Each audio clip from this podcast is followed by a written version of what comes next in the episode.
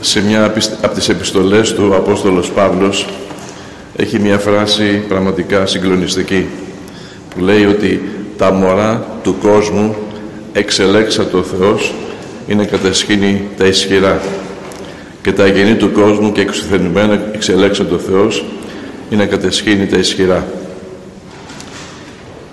Και πράγματι ο λόγος του Αποστόλου Παύλου εφαρμόστηκε πολλές φορές στην ιστορία ότι ο Θεός πάντα επιλέγει την αδυναμία, τα δύνατα άτομα, τους στοχούς, τους άσημους, τους ελάχιστους αδελφούς του, όπως λέει, για να ντροπιάσει τους ισχυρούς της γης. Σήμερα θαυμάζουμε ή εκστασιαζόμαστε με τους ισχυρούς της γης που νομίζουν ότι είναι κάτι μεγάλη και τρανή και όμως για στα μάτια του Θεού μπορεί να μην είναι τίποτα. Θυμάμαι σε μια από τις επισκέψεις μου στη Μόσχα που είχα επισκεφθεί τον τάφο και τα λείψαν της Αγίας Ματρώνας. Όσοι δεν την ξέρετε ήταν μια ουσία τυφλή και παράλυτη. Αλλά είχε μεγάλα χαρίσματα από το Θεό και κάθε μέρα στο σπιτάκι της πηγαίνανε εκατοντάδες και χιλιάδες άνθρωποι. Και εδώ είναι το παράδοξο, τότε όταν σκεφτόσουν κάτι, σε είχαν συλλάβει. Δεν τολμούσε να σκεφτείς, όχι να κάνεις. Ναι, για Ματρόνα πήγαν πολλές φορές να συλλάβουν, αλλά με τη χάρη του Θεού το πληροφορείτο και τους έλεγε πηγαίνετε μες στο τάδε σπίτι γιατί θα έρθει και μπαίνα με συλλάβει. Και δεν τη συλλάβαν ποτέ. Μια λοιπόν τυφλή και παράλυτη γυναίκα ξεφτύλισε μια υπερδύναμη. Και σήμερα ουρά στον τάφο της πρέπει να περιμένεις κάθε μέρα 7 με 8 ώρες. Μια αγράμματη, το ξαναλέω, τυφλή και παράλυτη. Τα μωρά του κόσμου, τα εξουθενημένα εξελέξα ο Θεός.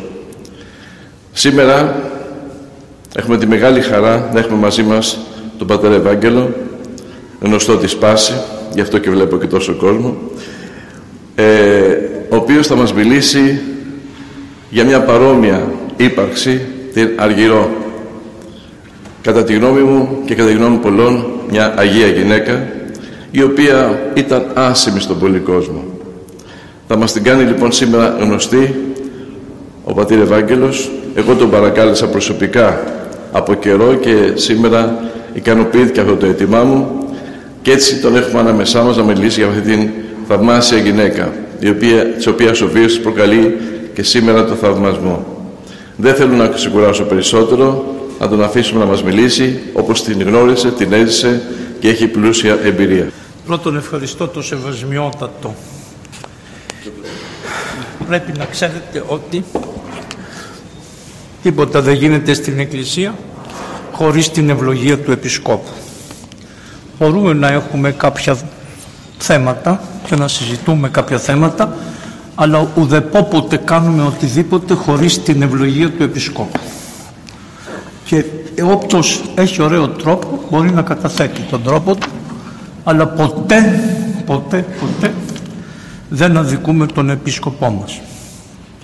Εγώ αυτό το τονίζω παρόλο που μερικές φορές φαίνεται στο λόγο μου ότι είμαι λίγο οξύς.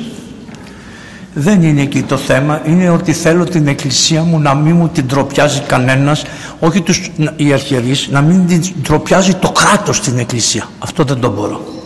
Και ναι, τι να κάνουμε, τώρα ακούγεται, ναι, θα κάνουμε μια δοκιμούλα σιγά σιγά, μήπως την πρώτη μέρα που παντρευόσαστε τα κάνετε καλά. Αφού θέλετε λοιπόν, του λες δεν μ' αρέσει έτσι, έτσι δεν είναι, να κι εγώ λοιπόν, επειδή είναι του Βαλεντίνου, Θεέ και Κύριε, το τι έχει γίνει στην Αθήνα, το τι τριαντάφυλλο θα πεταχτεί αύριο, γιατί έχουν κάνει μεγάλες προετοιμασίες, αλλά ο κόσμος δεν έχει λεφτά για να αγοράσει αυτές τις βλακίες που φτιάξανε. Η Αργυρό έπρεπε να ήταν να δείτε πως έκανε για αυτή τη γιορτή. Λοιπόν, και μου είπε ο Σεβασμιότατος, θέλεις 12 ή 14. Λέω 14 θέλω.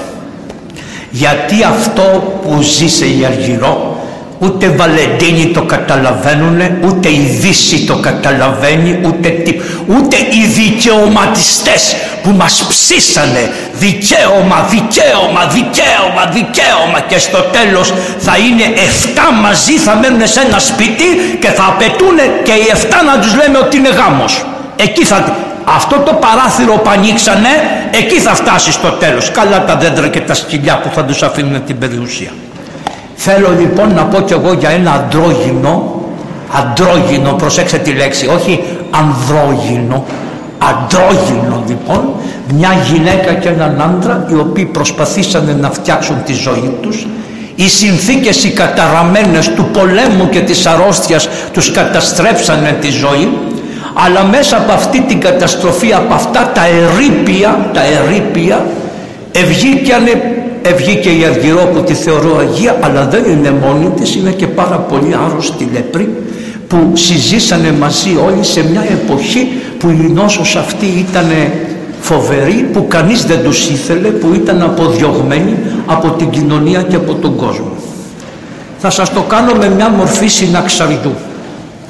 Στο τέλος θα σας διαβάσω και ένα γράμμα της Αργυρός, το οποίο θα δείτε πόσο από το γράμμα πολλές φορές από τα γράμματα φαίνεται η βαθιά πνευματικότητα που είχαν οι άνθρωποι. Πάντοτε όλη η βίη των Αγίων λέγεται βίος και πολιτεία. Οι Άγιοι έχουν βίο και πολιτεία. Ο βίος είναι οτιδήποτε μυστικό έχει ζήσει ο Άγιος στη ζωή του το οποίο έχει και ένα αντίκτυπο στη μικρή του οικογένεια. Η πολιτεία του Αγίου είναι η σχέση του Αγίου με όλους τους αδερφούς. Αυτός είναι ο βίος και η πολιτεία.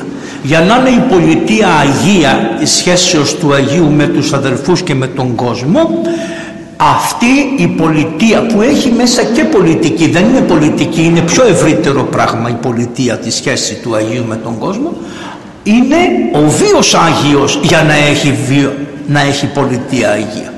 Έτσι γι' αυτό στα συναξάρια τι ακούτε βίος και πολιτεία του Αγίου Τάδε ευλόγησον πάτερ και με την ευχή του δεσπότη σας που βάζουμε ευλογητό σαν ένα ανάγνωσμα στην τράπεζα αρχίζουμε. Εγώ τα έχω καταγραμμένα σιγά σιγά τα προσθέτω κλαίω πολλές φορές το διαβάζω και κλαίω και λέω τη θυμάμαι και κλαίω. Λοιπόν βίος και πολιτεία της δούλης του Θεού αργυρός της απολεπρών να πούμε τη βασική της ιδιότητα.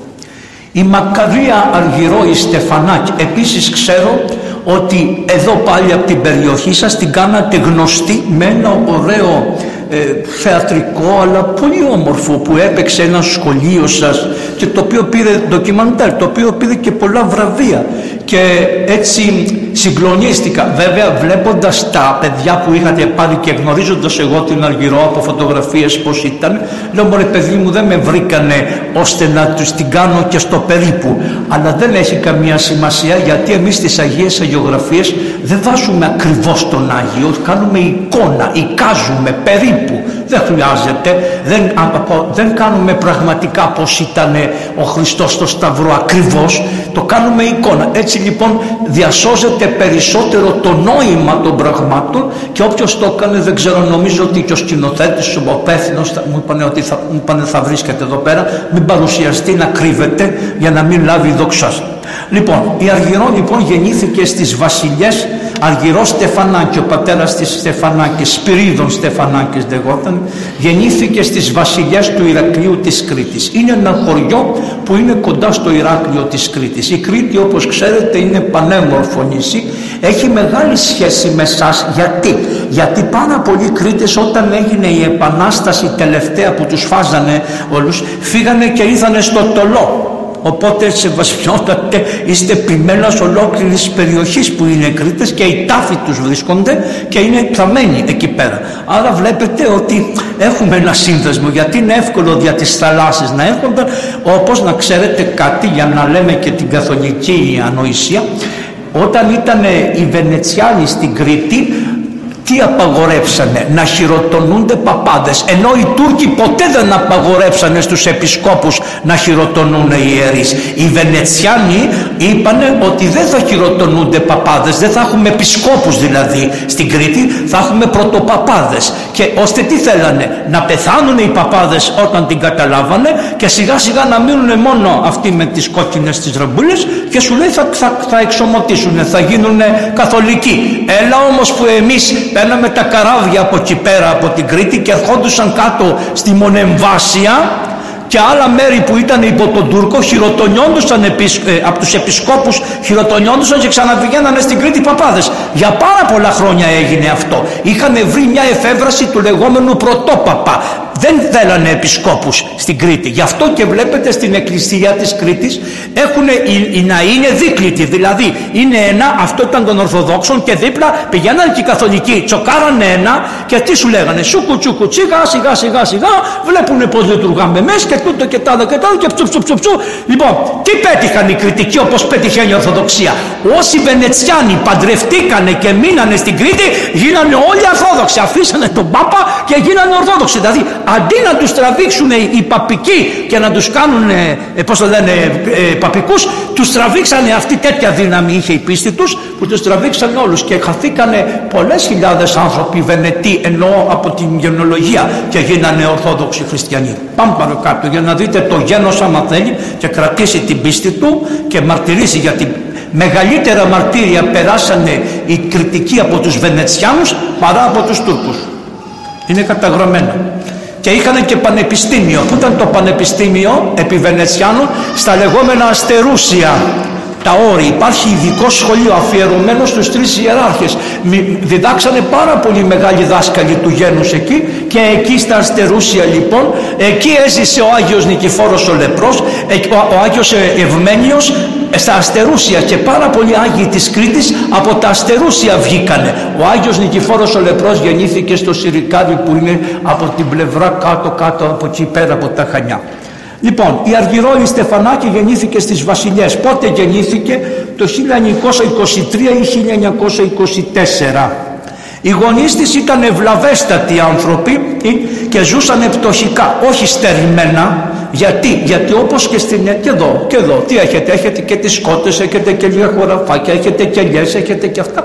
Και οι παλαιοί έτσι ζούσανε. Μην βλέπετε τώρα που γκρεμίζουν τα πάντα και τα βγάζουν όλα και φυτεύουν ό,τι θα λύνουν αυτοί και στο τέλος θα σας βάλουν τους νέους τρόπους με τους οποίους θα φτιάχνουν το κρέας ή και οτιδήποτε άλλο, πώς θα σκέφτονται αυτοί και πώς θα ξεριζώσουν τις ελιές και τα λοιπά, τα ξέρετε. Οι γονείς της ήταν ευλαβείς. Έκαναν πέντε παιδιά. Την Αργυρό, πρώτη η Αργυρό είναι. Μετά είναι ο Αριστίδης, μετά είναι η Ιωάννα, μετά είναι η Γεωργία και ένα παιδάκι Βενιζελάκι το βγάλανε. Γιατί το βγάζανε Βενιζελάκι, γιατί οι κριτικοί ήταν κολλημένοι με τον Ελευθέριο Βενιζέλο. Και έτσι σου λέει σε κάθε παιδί όταν μας περισσεύει ένα όνομα βγάλουν και Βενιζέλο, Βενιζέλο, Βενιζέλο και έμεινε Βενιζελάκι, Βενιζελάκι, Βενιζελάκι. Όπως τα ξέρετε Υπάρχει κι άλλη μια παράδοση όταν οι Γερμανοί ξεκουμπιστήκανε που δεν ξεκουμπιστήκανε ποτέ διότι ξεκουμπίζεσαι μεν οντολογικά αλλά παραμένεις εδώ με την κυρία Μέρκελ πως τη λέγανε αυτή και όλα τα χρέη που είχε η χώρα. Εδώ μέσα ήταν στημένη και πάντα στημένο είναι αυτό το καθεστημένο. Λοιπόν ε, όταν ξεκουμπιστήκανε φύγανε για να πάνε να φύγουνε περνάγανε από την Αγία Παρασκευή στο ομώνυμο προάστιο Αγίας Παρασκευή που είναι κάτω στην Αθήνα. Όπως περνάγανε οι Γερμανοί οι Έλληνες είχαν ορκιστεί ότι αν δεν φύγουν οι Γερμανοί δεν βαφτίζουμε τα παιδιά.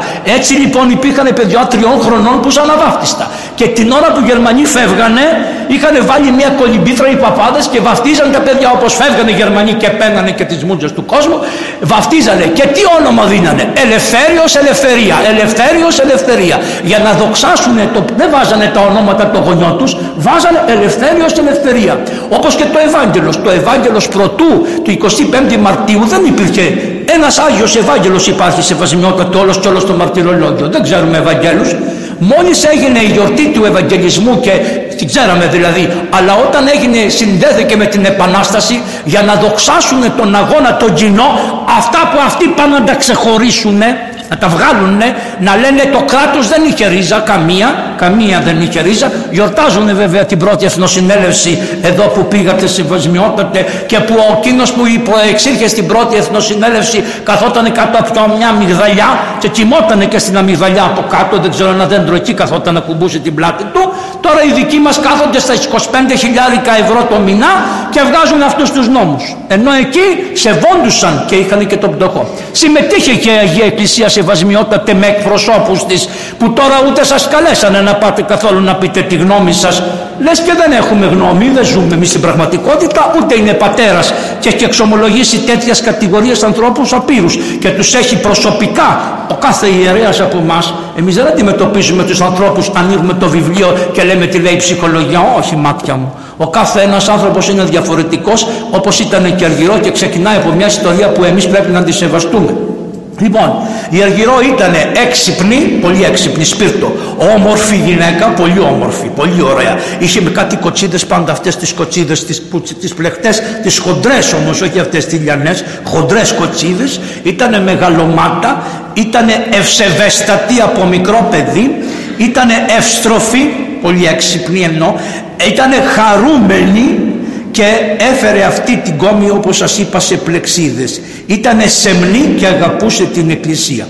Είχε καλό γένος, η μητέρα της ήταν πολύ ψηλή, όμορφη και αυτή η γυναίκα, πολύ ψηλή και ο πατέρας της ήταν ψηλός, γι' αυτό όλα τα παιδιά μέχρι που να τα χτυπήσει η αρρώστια ήσανε όμορφα και καταφιόντος στο χωριό αλλά πέρα από αυτό η μάνα της ήταν πολύ ελεήμων, πολύ καταδεκτική, έφτιαχνε φαγητό, πρώτα μοίραζε στους φτωχούς του χωριού και μετά έδινε στους άλλους. Και βοήθαγε και η Αργυρό, βοήθαγε και ο Αριστίδης, όλοι βοηθάγανε γι' αυτό την ελεημοσύνη την πήρε από τη μάνα της. Την είδε την ελεημοσύνη πως είναι και πάντοτε μοίραζε. Προτιμούσε να μην φάει τίποτα και αυτά που είχε να τα μοιράσει όλα. Γι' αυτό λέει η ρίζα είναι άγια και η κλάδη είναι άγιοι ήταν άγιοι άνθρωποι σε ακολουθίες στην εκκλησία. Εκείνο τον καιρό μόλις χτύπα και η καμπανά τελειώναν οι δουλειές. Τα ξέρετε και στα χωριά παλιά έτσι κάνουν και ο σεβασμιότατος από αυτά τα μέρη της πατρίδας μας από εκεί. Τα ίδια κάνανε οι κάτοικοι το Σαββάτο ειδικά τέρμα οι δουλειές από τον Εσπερινό και λοιπά επίσης αγάπη στους κοιμημένους δεν υπήρχε πεκοιμημένος που να μην έχει το καντιλάκι του. Όχι αυτά τα μάρμαρα που έχουν βάλει τώρα που λες πας στον πεθαμένο και λες κακομίδι όταν θα γίνει Δευτέρα παρουσία ε σου φτάνει το χώμα έχεις να σηκώσει και όλα τα μάρμαρα εκεί. Και τι μάρμαρα έτσι, που τα παίρνουν τα μάρμαρα μετά και τα πουλάνε και τα βάλανε τα μάρμαρα. Θυμάστε; Στην πλατεία συντάγματος, το θυμάστε αυτό που είχε μάρμαρα και είχαν βάλει μάρμαρα πεθαμένων και γράφανε το όνομα του πεθαμένου; Ναι, τόσο χαζι. Λάθη. Τα βγάλανε και κουνάτε το κεφάλι πιο παλιοί. Έτσι κάνανε για να φτιάξουν την πλατεία συντάγματος. Βάλανε μάρμαρα από τους πεθαμένους. Πάμε παρακάτω λοιπόν. Και ε, η ζωή τους ήταν ατάραχη ζωή. Είχαν ελευθερωθεί από τον Τούρκο περίπου το 1911, είχαν ξεκουμπιστεί οι Τούρκοι και είχαν φύγει. Είχαν φύγει οι χειρότεροι από τους Τούρκους που ήταν οι περίφημοι τουρκοκριτικοί. Πολύ δύσκολοι άνθρωποι, ενώ ήσαν κριτικοί και είχαν εξισλαμιστεί όμως, ήταν πάρα πολύ σκληροί, μπορώ να σου πω ήταν χειρότεροι από τους Τούρκους. Οι αυτόχθονες που είχαν γίνει μιλάγανε ελληνικά και αισθανόντουσαν ότι ήταν Κρήτες και είχαν εξομωτήσει και είχαν πάει με τους μουσουλμάνους, ήταν πιο χειρότερο. Γι' αυτό όταν έγινε η ανταλλαγή των πληθυσμών χρησιμοποιήθηκε όχι η γλώσσα, χρησιμοποιήθηκε η πίστης.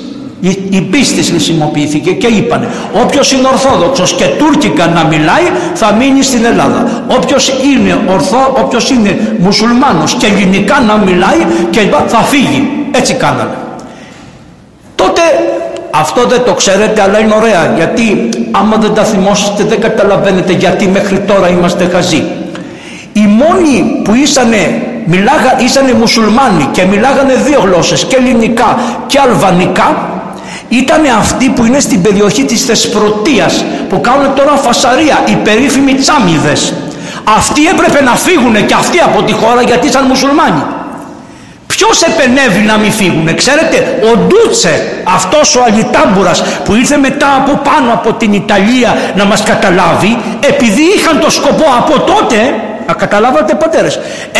επεμελήθηκε, πήγε στον Πρωθυπουργό και ζήτησε από την Ευρώπη ότι όλοι να φύγουν εκτός από αυτούς. Για ποιο λόγο, για να μας δημιουργούν συνέχεια προβλήματα. Και είδατε ότι ο Ντούτσε από πού ήρθε, πήγε από εκεί από τη Βουλγαρία που ήρθαν οι Γερμανοί; Όχι, Το θεωρούσε προτεκτοράτο του την Αλβανία και σου λέει άμα αφήσουμε και στο Θείαμι να υπάρχουν Αλβανοί την ώρα που εγώ θα θελήσω θα μπω και θα πω όλοι και η Ήπειρος δικιά μας είναι. Ήταν μελετημένο το σχέδιο.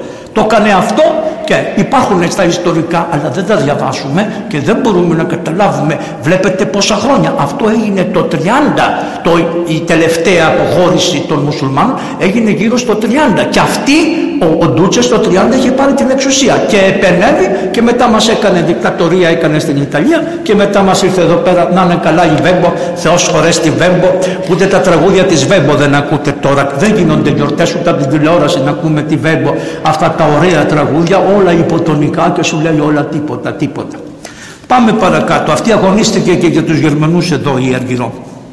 Υπήρχε μια ησυχία στο σπίτι της Φωτεινή. Εγώ αυτά είναι από εκείνα που μου λέγε το κριτικό φως. Το κριτικό φως έχει μια πιο μεγάλη δύναμη, η μουσική. Η Κρήτη είναι το μοναδικό μέρος στον κόσμο από όλη την Ελλάδα, ειδικά τότε βέβαια ακόμα περισσότερο, που ο λαός δεν γλεντάει με τον τρόπο που γλεντάνε τα νιάνια όλα εδώ, τα σισοκόλικα που λέει ο Κολοκοτρώνης σισοκόλικο το επειδή σύγανε τον ποπό τους, συγχωρέστε με που είμαστε στην εκκλησία, τα λέγε σισοκόλικα. Ναι. Λοιπόν, και ήταν ωραίος ο γέρος, τον έλεγε τη λέξη κόλος, θα με συγχωρέσετε, ο δεσπότης στεναχωριέται, αλλά αλήθεια είναι αυτή. Μια μέρα μια κυρία τον τιμών λέει: Κύριε Κοτρόνη, καθίστε, του λέει. Λέει, κυρά μου, πού να καθίσω που μου κόψες τον κόλλο. Κατάλαβες το επώνυμο. Λοιπόν, αυτή ήταν, είχε εξευρωπαϊστεί σε βασιμιό. Τότε ήταν εξευρωπαϊσμένοι με το να κόψουν τον κόλο. Τώρα είναι εξευρωπαϊσμένοι με το να το χρησιμοποιούν. Αυτή είναι. Εκείνη την εποχή έτσι και τώρα έτσι. Πέστε μου. Όπως με λένε ρίζο και όπου θέλω το γυρίζω. Μ' αρέσετε χριστιανοί, ακούστε, εγώ ψέματα δεν λέω.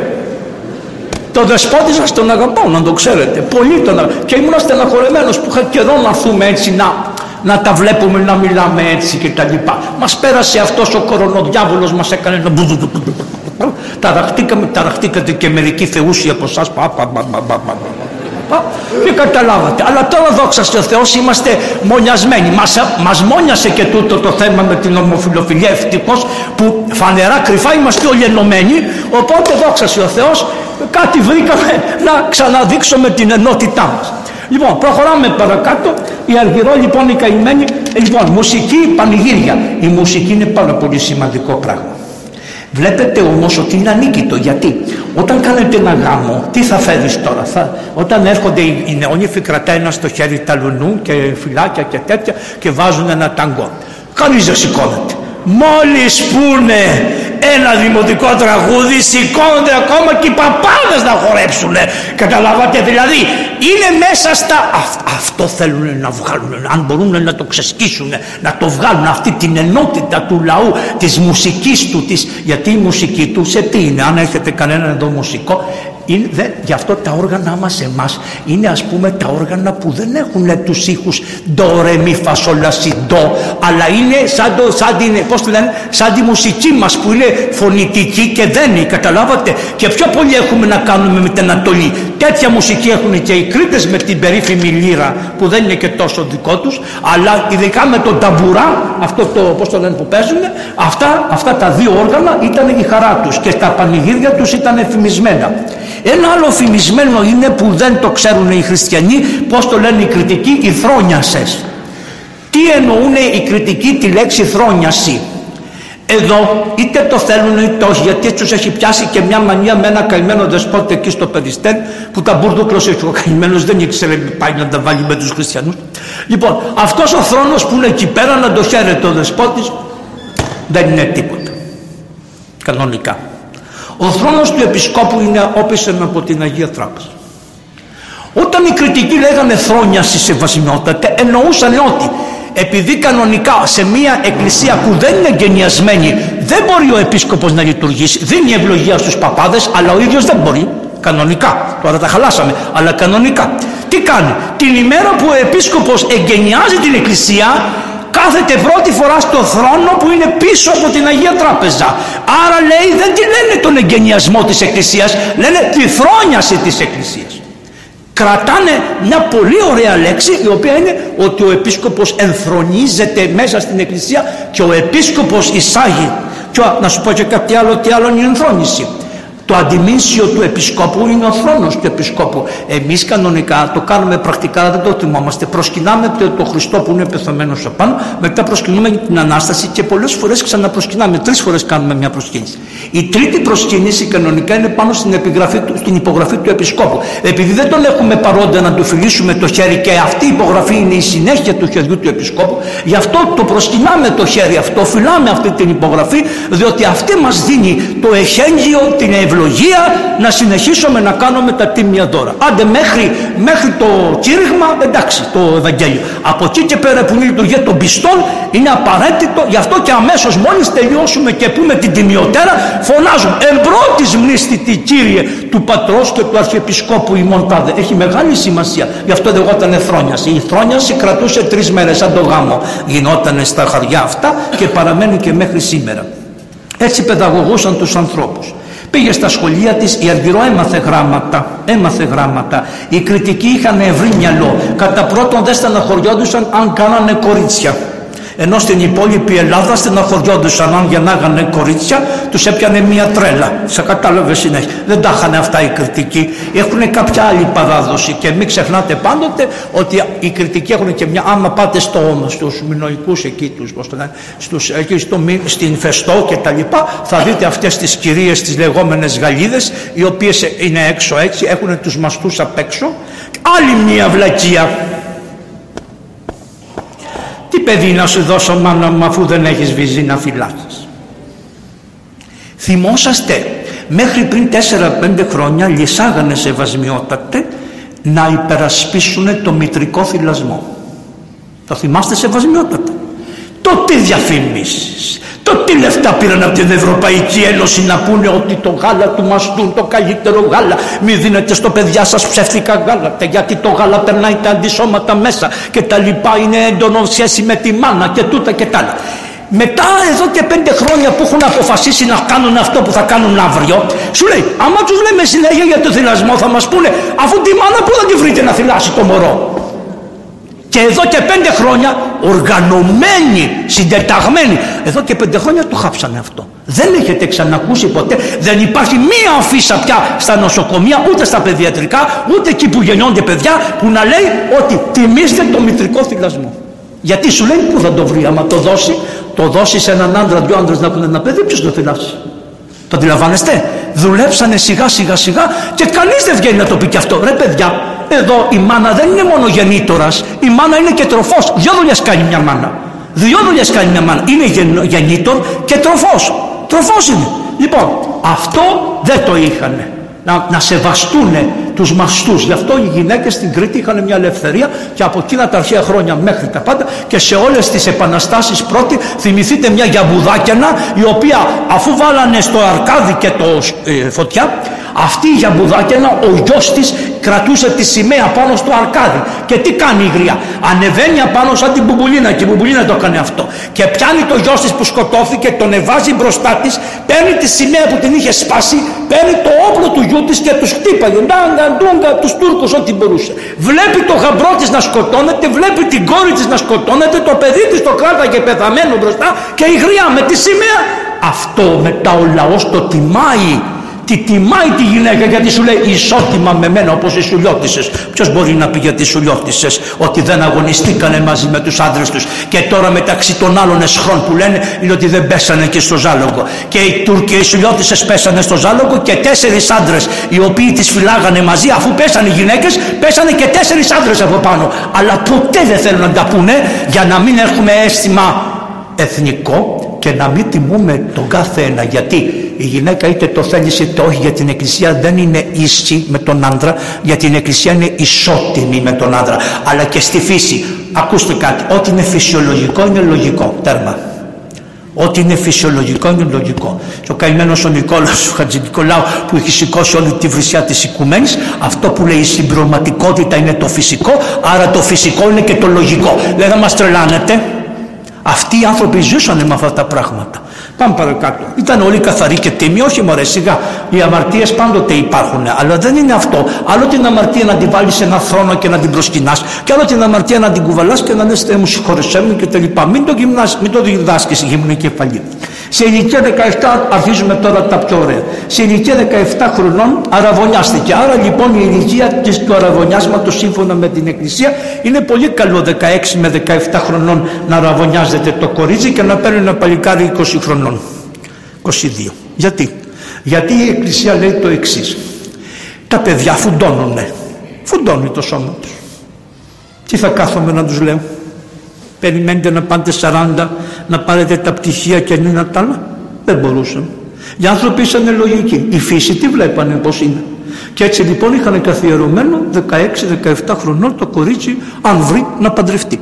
Και βρίσκανε και κανένα καλό παιδί που το πήγαιναν το παιδί το βρίσκαν μακριά; Όχι, στην ευρύτερη κοινωνία που είναι η Εκκλησία. Πού γνωριζόνται, γιατί οι αρχαίοι Έλληνες που νομίζετε ότι γνώριζανε τις, στην Αθήνα οι άντρες τις γυναίκες, που τις γνωρίζανε; Στο σπίτι, αφού είχαν γυναικών, γιατί δεν μπορούσες να πας στους δρόμους, δεν επιτρεπόταν να κυκλοφορούν. Πού τις γνωρίζανε, στα ιερά στα ιερά γνωριζόντουσαν. Έτσι και τις κοπέλες μέχρι πριν λίγα χρόνια, μέχρι το 60, γνωριζόντουσαν στα πανηγύρια της Κυριακές στην εκκλησία και είχαν κάνει, δεν ξέρω αν είχατε εδώ στο χωριά σας, και τη λεγόμενη περατζάδα σεβασμιότατε που την Κυριακή πηγαίνανε πάνω κάτω, πάνω κάτω, πάνω κάτω. Πήγαινα και εγώ παιδάκι, με πηγαίνανε, με φαίνανε. Που να ξέρω τι μάνα μου είχε κάνει πέντε προξενιά και έπρεπε να στραβήξουμε το πάνω κάτω γιατί τα προξενιά τα συνοδεύεις και γνωρίζετε τις λες, αρέσει, πώς περπατάει, τι κάνει και τα λοιπά, τα κουτσομπολιά. Αυτό είναι ένας τρόπος ποιος είναι η κοινότητα, η κοινότητα να ενδιαφερθεί να γίνει ένας γάμος.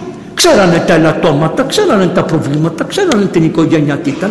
Μετά η περίφημη πρίκα, άλλο τούτο το πράγμα. Η πρίκα, η πρίκα, η πρίκα. Τι ήταν, να σας πω. Την πέμπτη και οι αρχαίοι την πέμπτη πρώτης Κυριακής βγάζανε όλη τα πρίκα που θα έχει νύφη. Τα βγάζανε και πέναγε ο κόσμος και τα βλέπε. Τι έβλεπε λοιπόν ο παλιός κόσμος επί, επί του κολοκοτρώνη, τι έβλεπε; Μωρέ αυτοί πώς θα παντρευτούν αφού τους λείπει το κλήφι, το, που σκεπάζονται από πάνω; Ό,τι λοιπόν έφερνε ένα κλήφι. Να το, το πρόσθετε. Η έκθεση της πρίκας δεν ήταν να δεις τι έχεις. Ήταν να δεις τι δεν έχεις, να περάσει η κοινότητα να σου συμπληρώσει τι δεν έχεις. Αυτή ήταν η κοινοτική έννοια του γάμου. Και δεν λέγανε ο γάμος μου όπως τώρα έρχονται κάτι προσχήσεις και λέει είμαστε αγαπημένοι και παντρευόμαστε σας καλούμε στο γάμο μας Στη βάπτισή μας δεν υπάρχει ρε στην εκκλησία γάμος μας και βάπτισή μας. Είναι ο γάμο, η βάπτισή μου και γάμος μου. Είναι η βάπτισή μας όλων της εκκλησίας. Η εκκλησία σε καλεί να έρθει στο γάμο. Τον πιστών η εκκλησία όλοι μαζί. Και η βάπτιση γινόταν όλο το χωριό ήταν. Μην βλέπετε τώρα ήρθανε, αλλάξανε οι συνθήκες οι κοινωνικές και πάνε να αλλάξουν αυτά. Και φτάνουμε σιγά σιγά στην εκτροπή των πραγμάτων. Εμείς έχουμε μια υποχρέωση σιγά σιγά σιγά σιγά να τα ξαναγυρίσουμε. 17 χρονών λοιπόν την αραβωνιάσανε.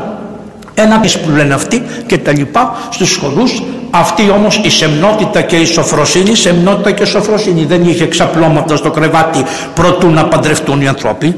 Εντάξει. Αυτός τώρα εδώ λίγο έχουμε ένα μπέρδεμα. Άλλοι λένε ότι παντρευτήκανε το 39 με 40, δηλαδή προς τον Αύγουστο του 40, άλλοι λένε ότι παντρευτήκανε όταν γύρισε από τον πόλεμο το 41. Αυτά δεν θυμόνται, δεν θυμόνται πολλοί άνθρωποι να μας πούν, ούτε εμείς τους δίναμε σημασία τότε που τους ζούσαμε να τους δούμε. Δεν έχει καμία σημασία αυτό. Τέλος πάντων οι άνθρωποι παντρευτήκανε. Τώρα στο βάλουμε ότι αραβωνιαστήκανε και παντρευτήκανε πρωτού το 40 και στο 40 γίνεται η κλίση να πάει η, η, να πάει η κλάση του ανθρώπου να πάει στον πόλεμο. Και φεύγει ο άνθρωπος την αφήνει την Αργυρό εκεί στην πατρίδα και φεύγει ο άνθρωπος και πηγαίνει στην Ήπειρο. Και αγωνιστήκανε και τα λοιπά. Και τότε τι κάνανε όλος ο λαός. Ο πόλεμος ήταν όλου του λαού. Όλος ο λαός αγωνίστηκε για αυτόν τον πόλεμο. Οι Κρήτες μπορεί να ήταν μακριά αλλά αγωνιστήκανε κι αυτοί. Ειδικά οι γυναίκες όπως ξέρετε φτιάχνανε το περίφημο δεματάκι του στρατιώτη. Τι είχε μέσα; Του είχε μια ξυριστική μηχανή λες και θα ξυριζόταν ο μαύρος εκεί πέρα. Του είχε, του είχε σοκολατάκια. Του βάζανε γλυκάκια διάφορα που κρατώνται λουκουμάκια. Του βάζανε κάλτσες. Κάλτσες που τις πλέκανε. Του βάζανε φανέλα. Του κάνανε ένα δεματάκι λέγανε. Το δεματά και γράφανε και γράμματα μέσα. Και τι λέγανε. Άνθρωπέ μου καλέ δεν σε ξέρω παλικάρι μου ποιος είσαι. Είμαι μια κοπέλα που είμαι από την Κρήτη και είμαι, είμαι μια κοπέλα που έχω και εγώ τον άντρα μου στον πόλεμο και επειδή δεν ξέρω που να τον ευρώ το στέλνω σε σένα Αντιλαμβάνεστε; Γι' αυτό και αυτή η μάνα η κριτικιά όταν ε, οι, οι, Γερμανοί που, που πέσανε με το Αλεξίπτωτο που τους σκοτώσανε οι, οι Κρήτες πολύ άσχημα τους σκοτώσανε, τους σκοτώσανε. Δεν είχαν όπλα βέβαια τους, με τις Ουγγράνες και με όλα αυτά. Και έγινε εκεί υπάρχει ένα νεκροταφείο που είναι γεμάτο με τους Γερμανούς που πεθάνανε από το Αλεξίπτωτα. Μια χρειά στην Κρήτη όπως ξέρετε πήγαινε και άναβε τα καντήλια εκεί πέρα. Λες και στη Γερμανία έχουν καντήλια στο μόνο μέρος του κόσμου που παραδεχόμαστε στα μόνα μέρη του κόσμου που παραδέχονται ότι μέσα από τους τάφους θα βγει ποτέ ζωή είναι η ορθά ορθόδοξα μέρη. Εκεί μόνο έχουμε καντήλια στους τάφους. Άμα πάτε σε όλη τη Δύση τη Φραγκιά δεν υπάρχει τίποτα μπορεί να έχει υπάρχει σταυρό, δεν υπάρχει κανένα καντήλια πάνω από τους τάφους των ανθρώπων καθόλου. Ενώ εμείς έχουμε καντήλια πάνω από τον τάφο. Τι σημαίνει, εδώ είναι ζωντανό κάτι και την ημέρα που θα φυσήξει η σάλπιγγα και θα αναστηθούν οι νεκροί, θα μπει η ψυχή στο σώμα, εμείς προσδοκούμε ανάσταση νεκρών. Και αυτό το πράγμα, αυτή η φλογίτσα, αυτή η φλογίτσα που λάμπει ειδικά τα Σάββατα που είναι η ημέρα των κεκοιμημένων, αυτή η φλογίτσα είναι πολύ σημαντικό πράγμα. Και ξέρετε ότι αυτή η γριά, ενώ είχαν τα πάλι τα παιδί της, το είχαν πάει στη Γερμανία και το είχαν σκοτώσει, έλεγε γριά, ας πάω να ανάβω κανένα καντήρι κανένα Γερμανού εκεί πέρα, διότι όπως εγώ ανάβω το καντήρι του Γερμανού, έτσι και μια μάνα Γερμανίδα θα ανάβει το καντήρι του παιδί μου. Αυτό δεν είναι κέτ. Αυτό είναι πολύ υψηλό πράγμα. Και το διαπίστωσε ο Γερμανός ο οποίος ήρθε γύρω στο 65 και επισκέφθηκε το κυνηγοταφείο και την είδε και τη ρώτησε με μεταφραστή γιατί το κάνεις αυτό; Και είπε εγώ ανάβω τα καντήλια τα δικά σας διότι πιστεύω το παιδί μου είναι χαμένο στη Γερμανία το πήγανε πιστεύω στο Θεό ότι μια μάνα εφόσον είναι πεθαμένο θα ανάβει και η μάνα σας και ο άνθρωπος είπε μέσα του: Εμείς ούτε καντήλια δεν ανάβουμε. Κοίταξε αυτό τον λαό πήγαμε να τον ενηγήσουμε. Δεν νικιόνται αυτοί οι λαοί που έχουν αυτές τις παραδόσεις. Από αυτούς γεννιόνται αυτοί. Ήταν γενικό. Η περιοχή γεννάει τους Αγίους όλοι. Και η ατμόσφαιρα μπορεί να βοηθήσει τον άνθρωπο για να γεννηθεί. Λοιπόν, Αφού πήγε, πήγε αυτή, εκείνη σαν την ερετούσα τον περίμενε. Συμμετείχες σε οποιαδήποτε προσπάθεια, τα δέματα σας τα είπα. Μετά την κατάρρευση του μετόπου, όπως ξέρετε, κατεβήκαν όλοι οι καημένοι, ξεψηδιασμένοι και τα λοιπά. Έσπασε το μέτωπο, κατεβαίνανε κρυφά κρυφά, τρέχανε γιατί θα ερχόντουσαν οι Γερμανοί όσο μπορούν πιο γρήγορα, να πάρουν τα καράβια, να πάνε με τα καράβια στα νησιά τους οποτεδήποτε και άλλοι φεύγανε και πηγαίνανε κάτω στη Μέση Ανατολή όπως έφυγε και η κυβέρνηση μαζί με τα χρήματα που είχε, τα πήρε και αυτά και φύγανε και έμεινε εδώ η εκκλησία ο αρχιεπίσκοπος ο Χρήσανθος που ξέρετε ο από τραπεζούντος που ήταν σε βασμιότατε και όταν ήρθαν οι Γερμανοί και ζητήσανε να του, την, την, την, την κυβέρνηση Τσολάκογλου να την ορκίσει ο Χρήσανθος είπε εγώ δεν ορκίζω καμία κυβέρνηση των κατακτητών της πατρίδας μου και την άλλη μέρα τον ευγάλανε και ένας παπάς γιατί είμαστε κάποιον Ιούδο θα τον βρεις. Δεν είναι πρόβλημα να βρεις έναν Ιούδο. Λοιπόν και ένας παπάς μετά όρκησε την κυβέρνηση και αναγκάστηκε μετά να το δεχτούν και έγινε το αλλάξο βασιλίκιο της Εκκλησίας που σας θυμίζω ότι ο πατήρ Γερβάσιος ο Παρασκευόπουλος Ευασμιότοτε που είναι Άγιος της Εκκλησίας μας τώρα που έγινε ήταν τότε ο βοηθ... ήταν πρωτοσύγγελος του Χρυσάντου ζούσε σε αυτή την περίπτωση ο πατήρ. Ο οποίος Χρήστος ο, ο, ο παππούλης αυτός ο, ο Γερβάσιος διότι δεν είναι τυχαίο την Άγια αυτή όλοι αυτοί μυριζόντουσαν μεταξύ τους και γνωριζόντουσαν για την εποχή τους. Αφού έσπασε το μέτωπο οι Γερμανοί κατακτητές γυρίσανε να να τους, τους λένε τώρα δεν τους λένε Γερμανούς για να μην στενοχωριόνται τα ευρωπαϊκά κράτη. Λέει Ναζί τους κάνανε όλους Ναζί. Τώρα ποιοι είναι οι Ναζί ψάξε βρέσε λίγο. Οι γενναίες δεν ξέρουν εμείς ξέρουμε αυτοί τους λένε Ναζί. Ξεχνιέται οι Γερμανοί. Πάλι το σβήνουν, έχουν κάνει ολόκληρο σύστημα. Τι θα κάνουν, το κρατάνε οι Εβραίοι. Οι Εβραίοι το κρατάνε. Εμείς οι άλλοι προσκυνήσαμε στην υπόθεση αυτή. Λοιπόν, οι Γερμανοί επειδή στην Κρήτη ξεκληριστήκανε σε ελεξιοτοριστές φέρθηκαν στο νησί πάρα πολύ άσχημο, σφάξανε πάρα πολλούς ανθρώπους δηλαδή αυτά που γίνανε στα Καλάβρητα και στο Δίστομο που είσαστε εσείς αυτά, αυτά που γίνανε ήταν πολύ λίγα σε σχέση με τον αριθμό των ανθρώπων που σκοτώσανε στο Βιάνο παντού παντού παντού ολοκαυτώματα ολόκληρα χωριά αν οι, οι αντάρτες που δεν ήσαν τόσο αντάρτες όπως ήταν οι δικοί μας γιατί είναι το νησί μικρό και δεν μπορείς να κάνεις Το νησί είναι πάντα θάλασσα γύρω-γύρω. Δεν είναι εύκολο όπως ήταν η στερεά η Πελοπόννησο να έχει, αλλά είχαν μεγάλη αντίσταση. Ανεβαίνανε στα βουνά του Ψιλορίτη και τα λοιπά. Για φαντάσου τώρα τους προγόνους του Πολάκη. Οχ, οχ, καταλαβαίνεις εκεί πέρα αντάρτια ήταν, αντάρτες ήταν αυτοί. Λοιπόν, Μ' αρέσετε, γελάτε εκεί κάτω η γαλαρία των γυναικών, ε. Ωραίο. Ο Πολάκης είμαστε συμφοιτητές μαζί και είμαστε και κάναμε εφημερίες άγριες μαζί με τους Πολάκη. Και όποιος ερχόταν, έρχονται μερικοί μεθυσμένοι που έχουν πιει και είναι έτοιμοι να σου κάνουν φασαρία και να φας καμιά σφαλιάρα. Έβγαινε ο Πολάκης, είχε ένα σίδερο τόσο, το κρατούσε και έκανε τι συμβαίνει εδώ, τι συμβαίνει εδώ. Παπ, πέφτανε όλοι κάτω. Μόκο, μόκο. Γι' αυτό δεν είναι. Και είναι πάρα πολύ καλός γιατρός να ξέρετε, χειρουργός από τους καλύτερους. Και ξέρετε, θα σας πω κάτι, να τον τιμήσω τον Πολάκη. Θα άλλα είναι τρελό βέβαια, αλλά να τον τιμήσω. Όταν χειρουργούσαν έναν άνθρωπο την εποχή εκείνη, τον έπρεπε να τον βάλουν στη μονάδα, αν είναι πολύ μεγάλο το χειρουργείο. Στη μονάδα όμως αλλάζανε οι νοσηλεύτριες μία μετά την άλλη και δεν ήσαν όλες καλές και σου λέγει ο Πολάκης εγώ να έχω κάνει τόσο αγώνα να σωθεί ο άνθρωπος και να έρθει μία νοσηλεύτρια να ξεχάσει να του βάλει το φάρμακο και να μου πεθάνει ο κόπος του εδώ στο εμένα δεν έπαιρναν λεφτά. Τίμη σας το λέω. Τι κάνανε λοιπόν; Κοιμώ, είχαν ένα στρώμα και κοιμόντουσαν κάτω από το κρεβάτι του αρρώστου σεβασμιού στη μονάδα μέσα. Και περίμεναν κάθε λίγο. Όταν ερχόταν μια νοσοκόμα και πήγαινε να κάνει κάτι στον νερό έλεγε να το δω όταν ο άρρωστος καλυτέρευε και πήγαινε 15 μέρες και έφευγε από τον κίνδυνο, πήγαινες και κοιμόταν σπίτι του. Μεγάλοι αγωνιστές. Εγώ το ξέρω γιατί ο αδερφός μου ήταν ακριβώς με τον Πολάκη στην ίδια ειδικότητα και κάνουμε τα ίδια πράγματα. Αλλάζαν ο ένας τον άλλο. Λοιπόν, προχωράμε τώρα. Ε, τότε γίνεται το εξής. Η Γερμανία, άμα σκότωνε σε ένα Γερμανό, 10 Έλληνες πιανόντουσαν. Τέρμα, ήταν νόμος, το είχε κάνει, το είχαν δηλώσει από την πρώτη μέρα αυτό. Έτσι λοιπόν κάποιοι αντάρτες εκεί στην Κρήτη σκοτώσανε δύο-τρει Γερμανούς και τότε μαζέψανε, τι κάνανε, πώς κάνανε τα μπλόκα. Πώς, εδώ είχαμε ένα μεγάλο μπλόκο που έγινε, είναι στην ξενοσία ξένη κάτω στην Κοκκινιά. Εκεί ένα τέτοιο μπλόκο, τέτοιο μπλόκο κάνανε και πού κάνανε; Το κάνανε στη Χανιόπορτα. Ποια είναι η Χανιόπορτα, είναι όπως είναι τα κάστρα του Ηρακλείου, υπήρχαν κάποιες πόρτες. Μία πόρτα που οδηγούσε προς τα Χανιά, τον δρόμο για τα Χανιά, τη λέγανε Χανιόπορτα. Ήταν αφιερωμένη στο δρόμο που πάει για τα Χανιά, Ρέθινον κτλ. Εκεί στη Χανιόπορτα, επειδή ήταν τα λεωφορεία τα παλιά και ο κόσμος έβγαινε και αυτά, οι Γερμανοί κάνανε τον μπλόκο, τη πιάσανε τον άντρα της ποιητής ε, Αργυρό. Τη το πιάσανε τον άντρα. Τον επιάσανε, η Γεωργό ήταν στο χωριό, στις Βασιλιές. Φτάνει το μαντάτο, πιάστηκε ο άντρας σου, πιάστηκε ο άντρας σου, πιάστηκε, πιάσανε κι άλλους πολλούς, γιατί οι τρεις πιάσανε 30 και τους βάλανε σε ένα στρατόπεδο που είχαν και εκεί τους είχαν κλεισμένους, ψωμάκι δίνανε, νεράκι δίνανε και τα λοιπά. Ξύλο δεν τους δίνανε γιατί είχαν πάρει απόφαση να τους σκοτώσουν. Δεν θα τους μαρτυρούσαν κανένα μυστικό. Είναι τυχαίοι άνθρωποι που τους πιάσανε στον δρόμο. Δεν είχαν. Απλώς τους είχαν αποφασίσει για καθάρισμα. Τους κρατούσαν βέβαια εκεί.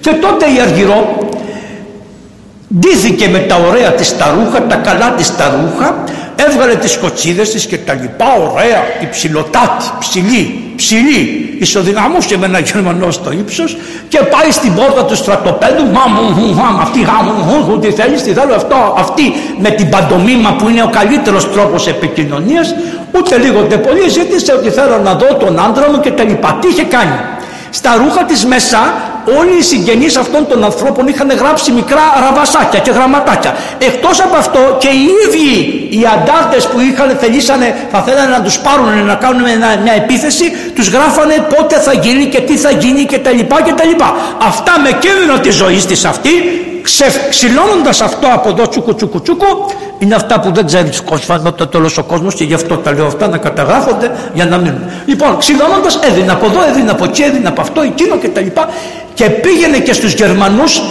τους μαγείρευε πίτες, τους έφτιαχνε. Γιατί σου λέει, για να με αφήσουν να κάνω τη δουλειά μου και εγώ πρέπει να χρησιμοποιήσω ένα δούριο ύπο.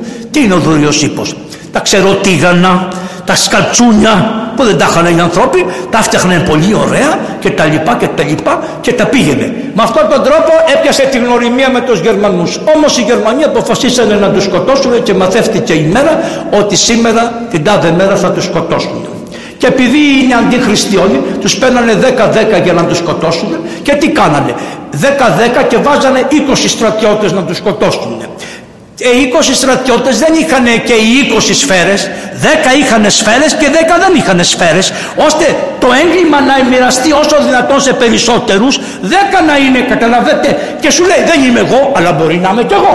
Δεν είμαι εγώ, αλλά μπορεί να είμαι κι εγώ. Βλέπετε το ολοκληρωτικό καθεστώς του φασισμού, γιατί ο φασισμός όμως μπορεί να είναι και κόκκινος φασισμός και μαύρος φασισμός. Θε, Θεός χωρές τον, τον, πώς το, το Θοδωράκη, θυμάστε τότε που έγινε για τη Μακεδονία το συνταλητήριο, είπε ότι υπάρχει και δεξιόστροφος φασισμός και αριστερόστροφος φασισμός. Θεός χωρές το λέει.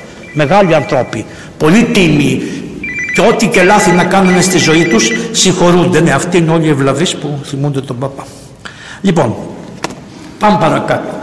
Και τότε η Αργυρό ξαναπαρουσιάζεται στην πόρτα, την ξέρανε οι στρατιώτες, μπαίνει μέσα και την ώρα που το είχαν έτσι για να τους σκοτώσουν τον άντρα, περνάει αυτή ευθυτερής με τις κοτσίδες και τα λοιπά και κάνει αυτή την κίνηση που την έκανε με το χεράκι της που ήταν πια λεπριασμένο, τα χέρια των λεπρών είναι κάπως έτσι και έκανε, μου έκανε, έκανε τις, όπως είναι οι κάνες, πέρναγε από μπροστά και έκανε πα, πα, πα, γρήγορα και τις 20 κάνες παπ τις έριξε κάτω στη γη να κοιτάνε προς τη γη. Πώς κάνουμε όταν, όταν, είναι, όταν γίνεται η περιφορά του επιταφείου απαγορεύεται ο στρατός να έχει την κάνει έτσι. Πρέπει να το έχει το όπλο ανάποδα, να κοιτάζει τη γη. Διότι συνοδεύεις τον Κύριο ημών Ιησού Χριστό που είναι στον τάφο. Δεν μπορείς να έχεις και το όπλο επίσημα. Θα το κρατήσεις το όπλο, δεν τα αφήνεις, αλλά το στρέφει προς τη γη, να κοιτάζει χάμο. Λοιπόν, οι αξιωματικοί του φωνάζουν, κατεβαίνει ο, ο πρώτος που την ήξερε βέβαια, ο πρώτος, Λέει τι συμβαίνει, να λέει ήρθε αυτή πάλι η τρελή Ελληνίδα εδώ πέρα και μας έκανε αυτό το πράγμα. Λέει έλα εδώ τι θέλεις και τα λοιπά, από εδώ με δερμηνέα, από εκεί με δερμηνέα, λέει θέλω μου σκοτώνεις τον άντρα μου, δεν έχει κάνει τίποτα, δεν έγινε δικαστήριο, δεν έγινε τίποτα, γιατί τον σκοτώνεις τον άνθρωπο, τι εκδικητικότητα είναι αυτή. Τη λέει άκου να σου πω ποιος είναι ο άντρας σου, δείξτε μου, κάνει αυτή αυτός, πάρτονε και φύγε. Πάρτονε και φύγε, χαρισμά σου άντρα σου. Και τι λέει αυτή, είναι πάρα πολύ ωραίο δηλαδή εμένα με συγκινάει. Όχι λέει αυτή όλους λέει αυτός τον άντρα σου μόνο όλους τον άντρα σου μόνο όχι. Ή όλους ή να μείνει ο άντρας μου και να μείνω κι εγώ μαζί με αυτούς. Θα μείνω κι εγώ εδώ μαζί με αυτούς. Αυτός έστειλε σταμάτησε και έστειλε σε ανώτερό του και εξήγησε την ιστορία. Και συγκινήθηκε αυτός ο ανώτερος και είπε, ήταν το 43, και είπε ότι ελεύθεροι όλοι, εσένα θα σε καλέσει να σε δει ο Φίρερ, ο ίδιος ο Φίρερ. Το στείλανε στο Φίρερ, ε, πώς το λένε αυτό, ε, πώς το λένε αυτά που στέλνουν τηλεγραφήματα και είπε, μωρέ ποια είναι αυτή να τη δω, θα μου τη στείλετε εδώ πέρα. Αλλά καθυστέρησε, έπεσαν και μετά χάθηκε αυτό και δεν πήγε ποτέ και έλεγε Παναγία μου εγώ πήρα για να πάρω τον άντρα μου και θα πάω να δω το Φίρερ το θηρίο τι μου είπε όμως που είναι το σημαντικό για να δείτε τι είναι η Ευρώπη. Της έκανε εντύπωση ότι την ώρα που ήταν για να σκοτώσουν τους ανθρώπους σε όλο το στρατόπεδο είχαν μεγάφωνα και ακούγανε μουσική του Βάγνερ σεβασμιότατη.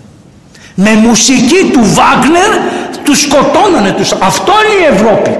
Η Ευρώπη τι είναι, εξωτερικά ωραία και καλά, ευγένειες και δικαιώματα και μουσικά και όλα και τα λοιπά. Αλλά κύριε, θα σε σκοτώσω.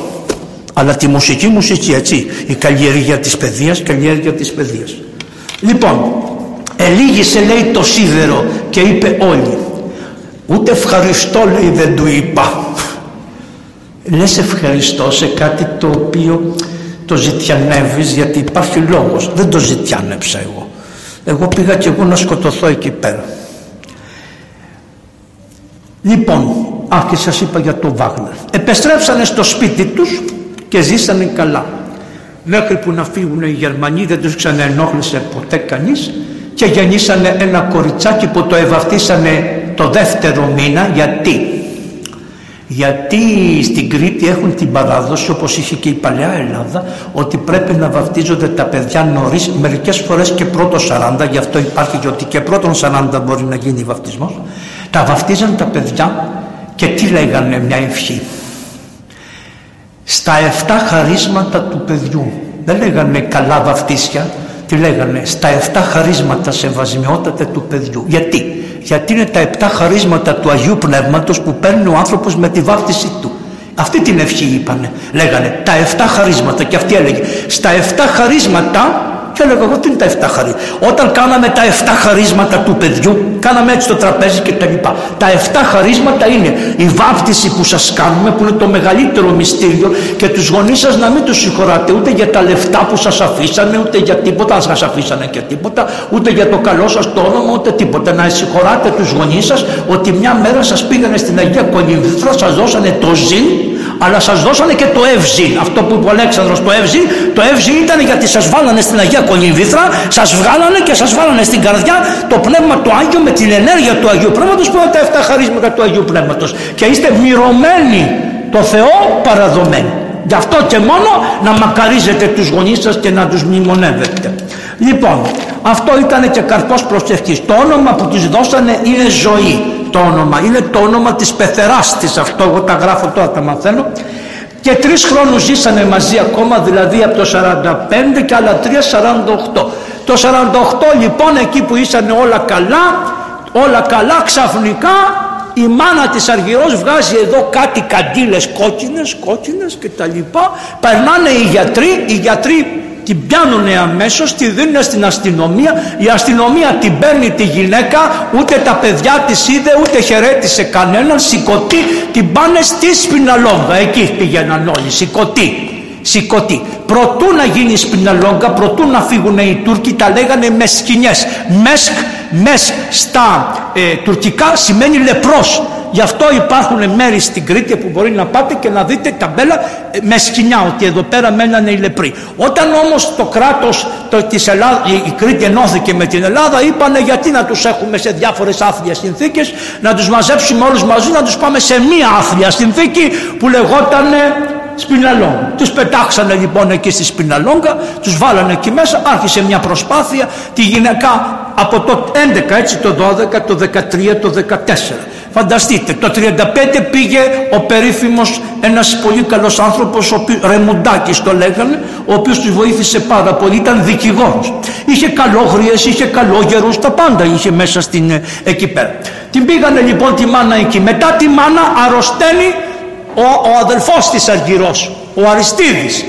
Έβγαλε και καντήλες. Τον επόμενο χρόνο παίρνουν τον Αριστίδη. Ξαφνικά τον πηγαίνουν, τον πηγαίνουν στη μάνα. Τα παιδιά πηγαίνανε στη μάνα και τις πηγαίνανε τρόφιμα που τα περνάγανε με μια βαρκούλα απέναντι. 800 μέτρα είναι. Από τη μία άκρη μέχρι την άλλη ήταν 800 μέτρα με τη βάρκα. Πηγαίνανε, τη βλέπανε από μακριά τη μάνα, χαιρετάγανε, κλαίγανε, κλαίγανε, γυρίζανε πίσω. Στον τρίτο χρόνο που είχε το μωρό, να και η Αργυρό βγάζει αυτές τις καντήλες και γέμισε και αυτή η λέπρα. Την ξαναπιάνει τώρα η αστυνομία, την έπιασαν οι γιατροί. Γιατροί τώρα εμπειρικοί δεν, ήτανε, δεν είχαν οι γιατροί της Αθήνας, ούτε ερχόντουσαν στην Αθήνα να εξεταστούν ποτέ. Τους πιάνουν ξανά το νόσημα, ξανά στην πλάκα, έτσι λέγεται το απέναντι. Τη βάλανε σε μια βαρκούλα, την πήγανε λοιπόν στη Σπιναλόγκα. Τι είναι η Σπιναλόγκα; Σπιναλόγκα είναι ένα πολύ καλό κάστρο παλιό, ήταν ένα νησί το οποίο ήταν ένα κάστρο ωραίο, το είχαν κτίσει και οι Άραβες, οι Βυζαντινοί όχι, οι Άραβες το είχαν κτίσει, μετά το παρέλαβαν οι Βυζαντινοί, μετά το παρέλαβαν οι Βενετοί, το φτιάξαν ακόμα καλύτερο, έχει μεγάλα τείχη, βαριά τείχη, έχει μια πορτάρα πάρα πολύ μεγάλη, μέσα είχε σπίτια, 6.000 ανθρώποι ζούσαν στις καλές εποχές. Αντιλαμβάνεστε πόσους κόσμους.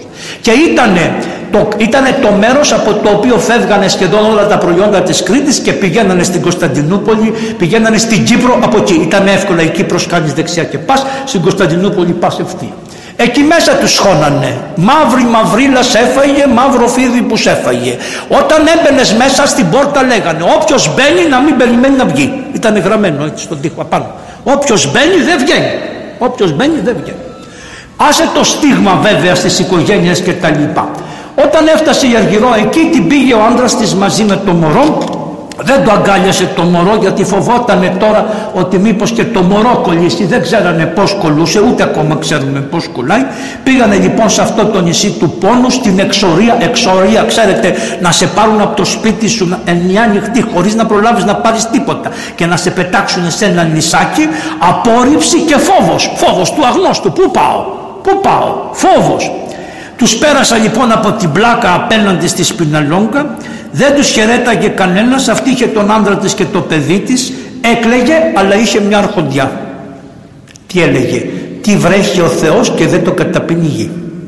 αφού το έδωσε ο Θεός ευλογημένος να είναι ο Θεός εγώ αυτό το έζησα ουδεπόποτε διαμαρτυρήθηκε για όλα τα βάσανα που είχε ποτέ για τον Θεό ποτέ ποτέ ποτέ ποτέ ποτέ δεν είπε μία κουβέντα δεν, και στο τέλος της ζωής που οι άνθρωποι χάνουν τις δυνάμεις και πολλές φορές αν μέσα τους δεν ενεργεί το Πνεύμα του Άγιο σωστά αλλά το παίζουν αυτά σπάνε και τα, τα σταγανάκια βγαίνουν όλα αυτά ουδεπόποτε είπε κάτι εναντίον του Θεού και της πίστης σχιζόντουσαν τα στήθη της αλλά πήγε πέρα. Και εξάλλου εκεί ήταν τα υπόλοιπα της αδέρφια. Όλα τις αδέρφια πήγαν εκεί πέρα.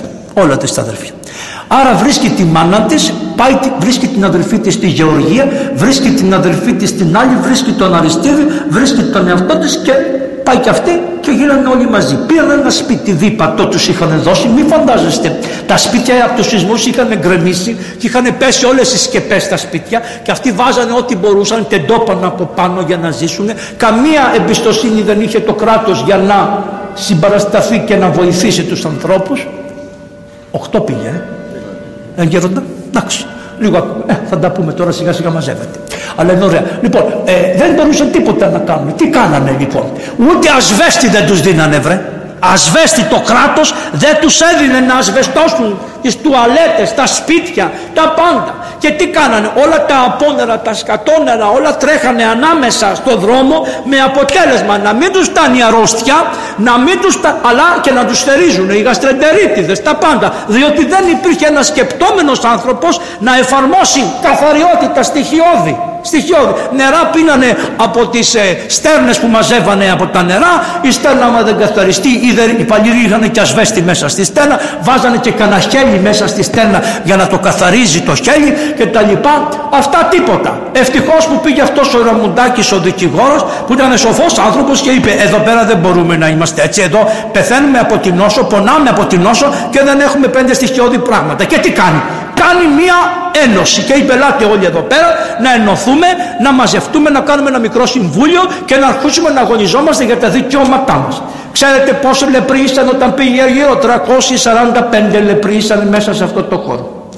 Εκεί η Αργυρό, όπως είπαμε, είναι παντρεμένη, έτσι δεν είχε βγάλει τη βέρα της, ο άνθρωπος έμεινε από πίσω. Τι να το κάνει ο άνθρωπος το μωρό, ένα μωρό δυόμιση χρονών που είχε τι να το κάνει μπορούσε να το μαλαστήσει βρήκε λοιπόν μια συγγένισά του στο Ηράκλειο και το πήγε το παιδί και το άφησε σε αυτή τη συγγένισσα και της λέει θα σου δίνω εγώ τροφή και έκαμε δυο δουλειές. Τη μια φορά πήγαινε στο Ηράκλειο να δει το παιδί και την άλλη φορά πήγαινε στην πλάκα να της πάει μέλι της Αργυρός να της πάει φαγητό της Αργυρός να της πάει καλούδια της Αργυρός. Ναι αλλά γυναίκα δεν είχε ο άνθρωπος. Ο άνθρωπος είχε αποφασίσει να παντρευτεί Αυτά τα προβλήματα συνέβησαν κατά κόρον μέσα στο νησί. Διότι πάρα πολλοί άνθρωποι είχαν χωριστεί τα ανδρόγυνα στη μέση, οι μισοί μείνανε από αυτή τη μεριά, οι άλλοι μισοί μείνανε από εκεί και μέσα στο μέσα στη Σπιναλόγκο, ε, επειδή να ξέρετε κάτι, ο άρρωστος φοβάται το θάνατο. Αντίδοτος στο θάνατο ο Θεός έχει δώσει και τον έρωτα. Γι' αυτό οι φηματικοί στα σανατόρια να ξέρετε ενώ είχαν πολύ δύσκολη αρρώστια όσον αφορά το ερωτικό στοιχείο ήταν πολύ δερνή και γινόντουσαν πάρα πολλά πράγματα. Τα ίδια ανάλογα πράγματα γινόντουσαν και στη Σπιναλόγκα με αποτέλεσμα να έχουμε δύο σοβαρά προβλήματα. Άνθρωποι να είναι παντρεμένοι και να είναι χωρισμένοι εξαιτίας της νόσου. Τότε η εκκλησία βρε πάνσοφη η εκκλησία η εκκλησία της Κρήτης κάνει μία σύναξη και στέλνει στο Οικουμενικό Πατριαρχείο ένα γράμμα και λέει Παναγιώτατε δεν μπορώ να αφήνω ανθρώπους οι οποίοι είναι τόσα χρόνια διαιρεμένοι. Ο άντρας να μην λαμβάνει διαζύγιο η γυναίκα να μην λαμβάνει διαζύγιο να μην μπορεί ο άνθρωπος να ξαναφτιάξει τη ζωή του η γυναίκα μέσα να έχει μια γνωριμία και να συζούνε και να μην τους κοινωνάμε διότι πεθαίνουν ακοινώνητοι. Παναγιώτατε βρέστε μας μια λύση πώς θα το κάνουμε και τότε το Οικουμενικό Πατριαρχείο έγραψε ένα γράμμα στο Μεταξά, γιατί ήταν Μεταξάς τότε βασίλευε, και του είπε του Μεταξά, ακούστε να δείτε, εάν υπάρχει το νόσημα και υπάρχει το νόσημα, τα διαζύγια όποιος τα ζητήσει και τα αποδέχονται και οι δυο, θα βγαίνουν πάρα πολύ γρήγορα για να οι άνθρωποι να ελευθερώνονται. Μια οικονομία δεν γινόταν κι αλλιώς, τι να γίνει.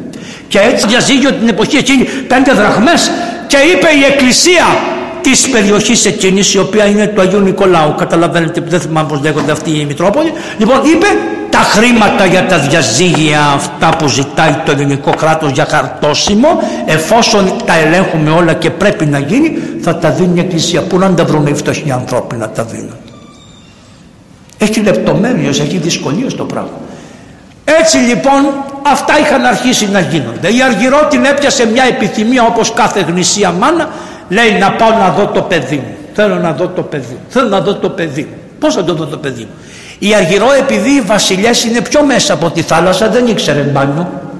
Έπρεπε λοιπόν ή να βρει βάρκα ή να κολυμπήσει. Δεν ήξερε να κολυμπήσει. Τι γινόταν; Υπήρχε μια λουρίδα στενή γης η οποία ενώνε την πλάκα με τα... Αυτό, αυτό αν, αν είσαι ψηλός το περπατάς. Καταλάβατε, το περπατάς. Το καράβι το περνάει από πάνω, αλλά το, τα βαρκάκια, αλλά αν και ειδικά άμα γίνει η περίφημη αμπότιδα όταν η θάλασσα πέφτει, είναι και φανερό και βγαίνει. Το παρατήρησε αυτή και σου λέει έτσι θα το κάνω.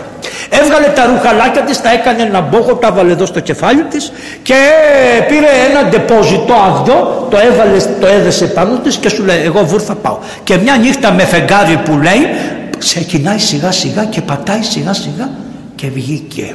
Και αφού βγήκε στην ξηρά βγάζει τα ρουχαλάκια της, τα ξαναφοράει, αφήνει τον πετονάκι σε μια μεριά και περπατάει για να μην την πιάσουνε νύχτα περπάταγε δηλαδή την ημέρα κρυβότανε σε κάτι λόγμες και από αυτά και πήγαινε παράλληλα στον εθνικό δρόμο ώστε να φτάσει στο Ηράκλειο που της είχε πει ο άνδρας της που το έχει δώσει το παιδί και ήξερε. Φτάνει στο Ηράκλειο και είναι βραδάκι κατά τις 5 το απόγευμα. Για να μην τη δούνε πέρασε μέσα από τη Χανιόπορτα εκεί ήταν και αυτή και γιατί είναι μέρη που δεν μπορούσες να γλιτώσεις, ήταν τα μέρη που μπορούν να σε πιάνουν καταλάβατε. Πάει λοιπόν και πάει στο σπιτάκι χτυπάει το σπίτι ντάγκα ντούκα εκεί πέρα να βρει που είναι να το δει το παιδί της δεν ακούει μέσα. Δεν άκουγα μου λέει φωνές παιδιού μέσα. Τίποτα δεν άκουγα. Λέω κάπου έχουν πάει. Περίμενα εδώ πέρα. Σε λίγο έρχονται αυτές τις βλέπω τέσσερις μαυρομαντιλούδες φορεμένες μαύρα με το μαύρο μαντέλι λέω κάποιος θα πέθανε και τα λοιπά και έρχονται. Μόλις έρχονται μόλις φτάνουν κοντά τη βλέπουν λέει αργυρό εσύ είσαι λέει εγώ είμαι λέει αργυρό αργυρό αργυρό τι αργυρό πού το παιδί μου πού το παιδί μου; Το θάψαμε σήμερα και μόλις ερχόμαστε από την κηδεία αργυρό που της λέει και ακούστηκε η φωνή της να ξεστίζει τα σύμπαντα και να λέει Θεέ μου τίποτα άλλο δεν είπες στο Θεό και σηκώθηκε και έκανε το σταυρό της ήταν εγκρατής της παιδείας. Πολλοί διαβάζανε θα σας πω από τον Παπαχρήστανθο είχαν πολύ καλή ενέργεια και από αγιορείτες που τους εξορίζανε. Όταν οι αγιορείτες δεν καθόντουσαν καλά τι εννοώ δεν καθόντουσαν καλά. Ξέρετε, δεν μπορείς να κάνεις πόλεμο, δηλαδή η Εκκλησία δεν μπορεί να επιτρέψει ένα μοναχό να κάνει αντάρτικο, να κάνει πόλεμο, γινόταν θέμα. Μερικοί καλόγεροι το είχαν ρίξει στο Αντάρτικο. Καταλάβατε, πολεμούσαν τους Γερμανούς κτλ. Όταν μετά τους πιάσανε οι Γερμανοί, δημιουργήσαν προβλήματα στο Άγιον Το σκάγανε αυτοί, πάλι προβλήματα γιατί ξαναπηγαίνανε να τους βρουν στο Άγιον Όταν πηγαίνανε στο Άγιον δεν μπορούσαν να τους είχαν στο Άγιον γιατί σου λέμε να τους κρατήσουμε εδώ και τους βρουν οι Γερμανοί. Οι Γερμανοί είχαν πει σε όποιο μοναστήρι βρω, βρω κάποιον που το έχει σκάσει και ψάχνει και το βρω, το έκαψα το μοναστήρι. Είχαν προβλήματα. Τι κάνανε λοιπόν οι γεροντάδες, εξορία του λέγανε και του βάζανε τρεις τρόπους εξορίας. Ένας από τους τρόπους εξορίας ήταν να πάει στη σπιναλόγκα σε βασμιότητα να διακονήσει τους λεπρούς. Πάρα πολύ τα έχει γράψει τα έχουν γράψει στα βιβλία ο Γιάννο Γαβρίλο Διονυσιάτης. Το έχει γράψει πολύ καλά. Πάρα πολλοί δεχόντουσαν και πηγαίνανε και πηγαίνανε στη Σπιναλόγκα. Στη Σπιναλόγκα όμως δεν πηγαίνανε έτσι. Φέρανε φιλοκαλή από εδώ Ευεργετινό από εδώ Άγιους Πατέρες από εδώ και τα λοιπά. Όλα τα βιβλία που δεν τα έχουμε δεν τα είχαν την εποχή εκείνη. Ζωή και στο τύρο καταλαβαίνετε τι ήταν τα Χριστιανόπουλα θα πάνε με χαρά. Αυτά ήταν εκείνη την εποχή δεν είχαν οι άνθρωποι.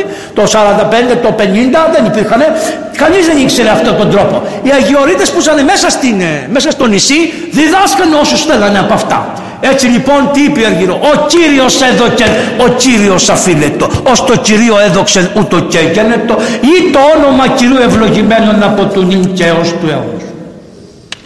Δεν είπε τίποτα. Τι είπε στο τέλος, λέω ρε Αργυρό, πέρα από αυτά τι είπες. Κύριε, δεν σου λέω τι να κάνεις για μένα. Κάνε ό,τι θέλεις. Εσύ με έφερες στη ζωή μέχρι τώρα, με σκέπασες, με ευλόγησες. Αξίωσέ με Κύριε να δω φως παρακλήσεως. Αυτά τα λόγια μόνο αγιοπνευματικοί άνθρωποι μπορούν να τα πούν. Αξίωσέ με Κύριε να δω φως παρακλήσεως. Παρακάλεσέ μου την καρδιά. Είναι παράκληση για μένα. Αυτό το περίφημο της παρακλήσεως που λέμε παραμυθία. Είναι παραμυθία για μένα Κύριε σκέπασέ Αυτό έγινε. Όταν λοιπόν μισό λεπτό να δω που είμαστε έβαλα να πάνω εδώ με ένα θωρή λαμπρό περί επαμεινόδα δάση τέλος πάντων το είπαμε στο άλλο. Λάδωτο η αδερφή Γεωργία γράφαμε εδώ τα γραμμόφωνα όταν κατέβηκαν από όλη ψηφός ναι αποστάζουσα, πιωρούσα, της έδωσαν το δίπλα το σπίτι. Α, λοιπόν, αφού έγινε αυτό, λέει αργυρό, τώρα εγώ πρέπει να γυρίσω πίσω, έχω τις αδερφές μου. Ναι, αλλά ήταν ματζόρα γυναίκα. Σου λέει, εγώ δεν θα γυρίσω πίσω να ξανακουραστώ επειδή το κράτος πάει στην τοπική αστυνομία, λέει γεια σας, για καραντάν μάλιστα λέγει αυτή. λέει, γεια σας λέει, είμαι λεπρή αργυρό που σας έχει δοθεί σήμα ότι το έχω σκάσει από τη σπηλαλόγκα. Λέει, σας παρακαλώ βάλτε με σε ένα ρέο να με πάτε. τη βάλανε στο ρέο, ντούκου ντούκου την πήγαν. Τώρα έχουμε ένα άλλο γεγονός. Όπως σας είπα η πρώτη της αδερφή που αρρώστησε ήταν η περίφημη καλή αυτή η Γεωργία. Αυτή η Γεωργία ήταν πολύ πνευματικός άνθρωπος. Την είχαν ανεβάσει στο πάνω έτσι για να ερίζεται καλύτερα και γύρω στον Βαΐον το 1948 κάπου εκεί, δηλαδή μετά το θάνατο του παιδιού της Αργυρός το Πάσχα το ίδιο δηλαδή, εκεί αρρώστησε αυτή βαρύτερα, οι αρρώστιες ήταν σημαντικές. Έπρεπε να ξέρετε τους πέφτανε τα χέρια, τους πέφτανε τα μάτια, τους πέφτανε η μύτη, τους έπεφταν τα αυτιά. Δεν πονάγανε αλλά και πονάγανε σαν να τους ξεσκίζει στα χέρια όπως έχετε ακούσει το μαρτύριο του Αγίου Χαραλάμπους, έτσι μόνο τον παρουσιάζανε ο πατρευμένος ειδικά, όπως παίρνανε κάτι, κάτι τσουγκράνες και τον έγθερναν τον Άγιο Χαραλάμπο το δέρμα του. Αυτό έλεγε ο Άγιος, ο Άγιος Ευμένιος ότι αυτός ήταν ο τέτοιος πόνος. Αυτός είναι ο πόνος όταν σε έπιανε αυτό το πράγμα. Λοιπόν και αυτή η κοπέλα πόναγε κάνει πυρετό από τον Βαΐον και τα λοιπά. Τη διακονούσαν, πηγαίνανε στην εκκλησία όλοι, στον Άγιο Παντελεήμονα. Άγιο Παντελεήμονα είχαν εκκλησία. Λοιπόν και το βράδυ της Αναστάσεως, την παραμονή της Α, το βράδυ της Μεγάλης Παρασκευής τι κάνανε, ο επιτάφιος πέρναγε από, όλα, από όλους τους 300, ειδικά αν είχαν αρρώστους στο σπίτι, μπαίνανε μέσα στο σπίτι με τον επιτάφιο. Λένε λοιπόν στην αδερφή τους Γεωργία θα περάσει ο Χριστός, θα περάσει ο επιτάφιος να κατεβα... σε κατεβάσουμε στην είσοδο να προσκυνήσεις. Και λέει αυτή όχι λέει, εγώ θα προσκυνήσω τον Χριστό αύριο, δεν χρειάζεται σήμερα. Ε, δεν δώσανε σημασία, αυτοί ακολουθούσαν τον επιτάφιο. Το βράδυ του Μεγάλου Σαββάτου στις 10 η ώρα πεθαίνει η Γεωργία. Πέθανε. Τη συγυρίσανε, όπως λέει τη λέξη, την πλύνανε, τη φτιάξανε με κλαίγοντας η μάνα της, τα αδέλφια της όλα, την κατασπαστήκανε, λέει η μάνα τους. Εμείς σήμερα δεν θα πούμε ότι πέθανε η αδελφή μας και η κόρη μου διότι σήμερα είναι χαρά για τους χριστιανούς, είναι Πάσχα. Δεν θα τους βάλουμε τη λύπη ότι κάποιος πέθανε σήμερα. Θα αντισκεπάσουμε με το σεντόνι, θα πάμε στην εκκλησία, θα κοινωνήσουμε όλοι, αύριο θα κάνουμε την αγάπη το πρωί που κάνανε και το βράδυ το απόγευμα θα πάμε στον παπά να χτυπήσει την καμπάνα ότι πέθανε η Γεωργία. Για να μην ενοχλήσουμε και πονέσουμε την κοινότητα τέτοια λαμπρή μέρα. Άρα κατά μάνα, κατά κύρι, κατά γιο και θυγατέρα. Και το κάμανε. Πήγανε στην εκκλησία, κοινωνήσανε, ασπαστήκανε μεταξύ τους. Κάνανε την αγάπη, η οποία η αγάπη ακόμα δεν το κάνουμε εδώ εμείς. Ακούστε πώς γινόταν η αγάπη την Κυριακή το πρωί, το Μεγάλο Πάσχα το πρωί, το Πάσχα το πρωί. Αφού τελειώνανε αυτά που έπρεπε να πούν τα λόγια, Αναστάσεως ημέρα και τα λοιπά, βγαίνανε, είχαν ένα κεντρικό δρόμο, τον οποίο τον είχαν καθαρίσει, τον είχαν ασπρίσει πια, είχαν κάνει ό,τι μπορούσαν, είχαν βάλει λουλούδια, είχαν κοτούλες, είχαν τα πάντα. Είχε αρχίσει και γινόταν ένα πολύ όμορφο χωριό. Καταλάβατε πως ήταν οι άνθρωποι, οι αρρώστιες αρρώστιες, τα αναρωτήρια αναρωτήρια, μαθαίνανε ότι κάποιος μελετάει το φάρμακο να βρεθεί της νόσου και περιμένανε όλοι πω, πότε θα βρεθεί το φάρμακο για να έρθει σιγά σιγά έχει φτάσει πια 48, 49, 50 τι κάνανε; Στεκόντουσαν στο πεζοδρόμιο αυτά δηλαδή του δρόμου δρόμος τόσος ήταν και ανάμεσα δεξιά και αριστερά ήταν σαν πεζοδρόμιο στεκόντουσαν όλοι οι άντρες από τη μια μεριά και όλες οι γυναίκες από την άλλη μεριά Και ενώ ψέλανε οι ψάλτες Αναστάσεως ημέρα και λαμπρινθόμεντη πανηγύρι και αυτά, τότε τι γινότανε; Η πρώτη που ήταν, η πρώτη, η πρώτη, πέρναγε, φιλούσε τη δεύτερη στο κεφάλι εδώ. Έτσι ήτανε. Μέχρι να τελειώσει 150 μέχρι κάτω. Από εδώ οι γυναίκες, από εκεί οι άντρες ευασμιότατα. Και αφού πηγαίνανε μέχρι κάτω, ξαναγύριζε η τελευταία και ξανακαιρετούσε αυτή που ήταν η τελευταία, έγινε πάλι πρώτη τώρα. Καταλάβατε, και ασπαζόντουσαν όλοι και πηγαίνανε ώστε να συμπληρωθεί και να ασπαστεί μια, και η μία να ασπαστεί και η άλλη να ασπαστεί την άλλη. Και ο ένας να ασπαστεί τον ένα, και ο να ασπαστεί την άλλη. Τηρούσαν απαρεγκλήτως αυτή την παράδοση για να έχουν τη χάρη αυτή που λέει, όπως λέει και ο Σολομός μας, ότι είναι Πάσχα λέει, λαμπροφόρα η ημέρα, Φιληθείτε χίλιοι με χίλιοι, πέστε Χριστός Ανέστη, εχθροί και φίλοι. Αυτό ήταν απλωμένο παντού. Συγκρίνεται τώρα αυτά με εμάς που προσπαθούμε πολλές φορές τζούρου τζούρου να το τελειώσουμε. Τα φαγητά τώρα στην Κρήτη όπως ξέρετε το Πάσχα ήταν πάρα πολύ ωραία και είχαν τα σκαλτσούνια, είχαν τα αυγά, είχαν εκείνα, είχαν τα άλλα. Δεν κάνανε αρνιά όπως κάνετε εδώ στη Σούβλα εσείς, δεν είχαν τέτοια, κρέας είχαν. Προχωράμε λοιπόν δεν της φτάνει αυτό, μόλις πάει διακαινήσιμος και τελειώνει, της έρχεται ένα γράμμα από τον άντρα της και της λέει τα εξής, ούτε λίγο ούτε πολύ, να σας το πω. Και λέει, αργυρό μου καλή λέει, ούτε εσύ με έχεις άντρα, ούτε εγώ σε έχω γυναίκα. Σε παρακαλώ αργυρό μου, κάνε μου τη χάρη, να δω μισό λεπτό, ασπασμό σας τον είπα, την εκροστόλησα, κοινό στη Σταφάγωνα, η φιλοξενία.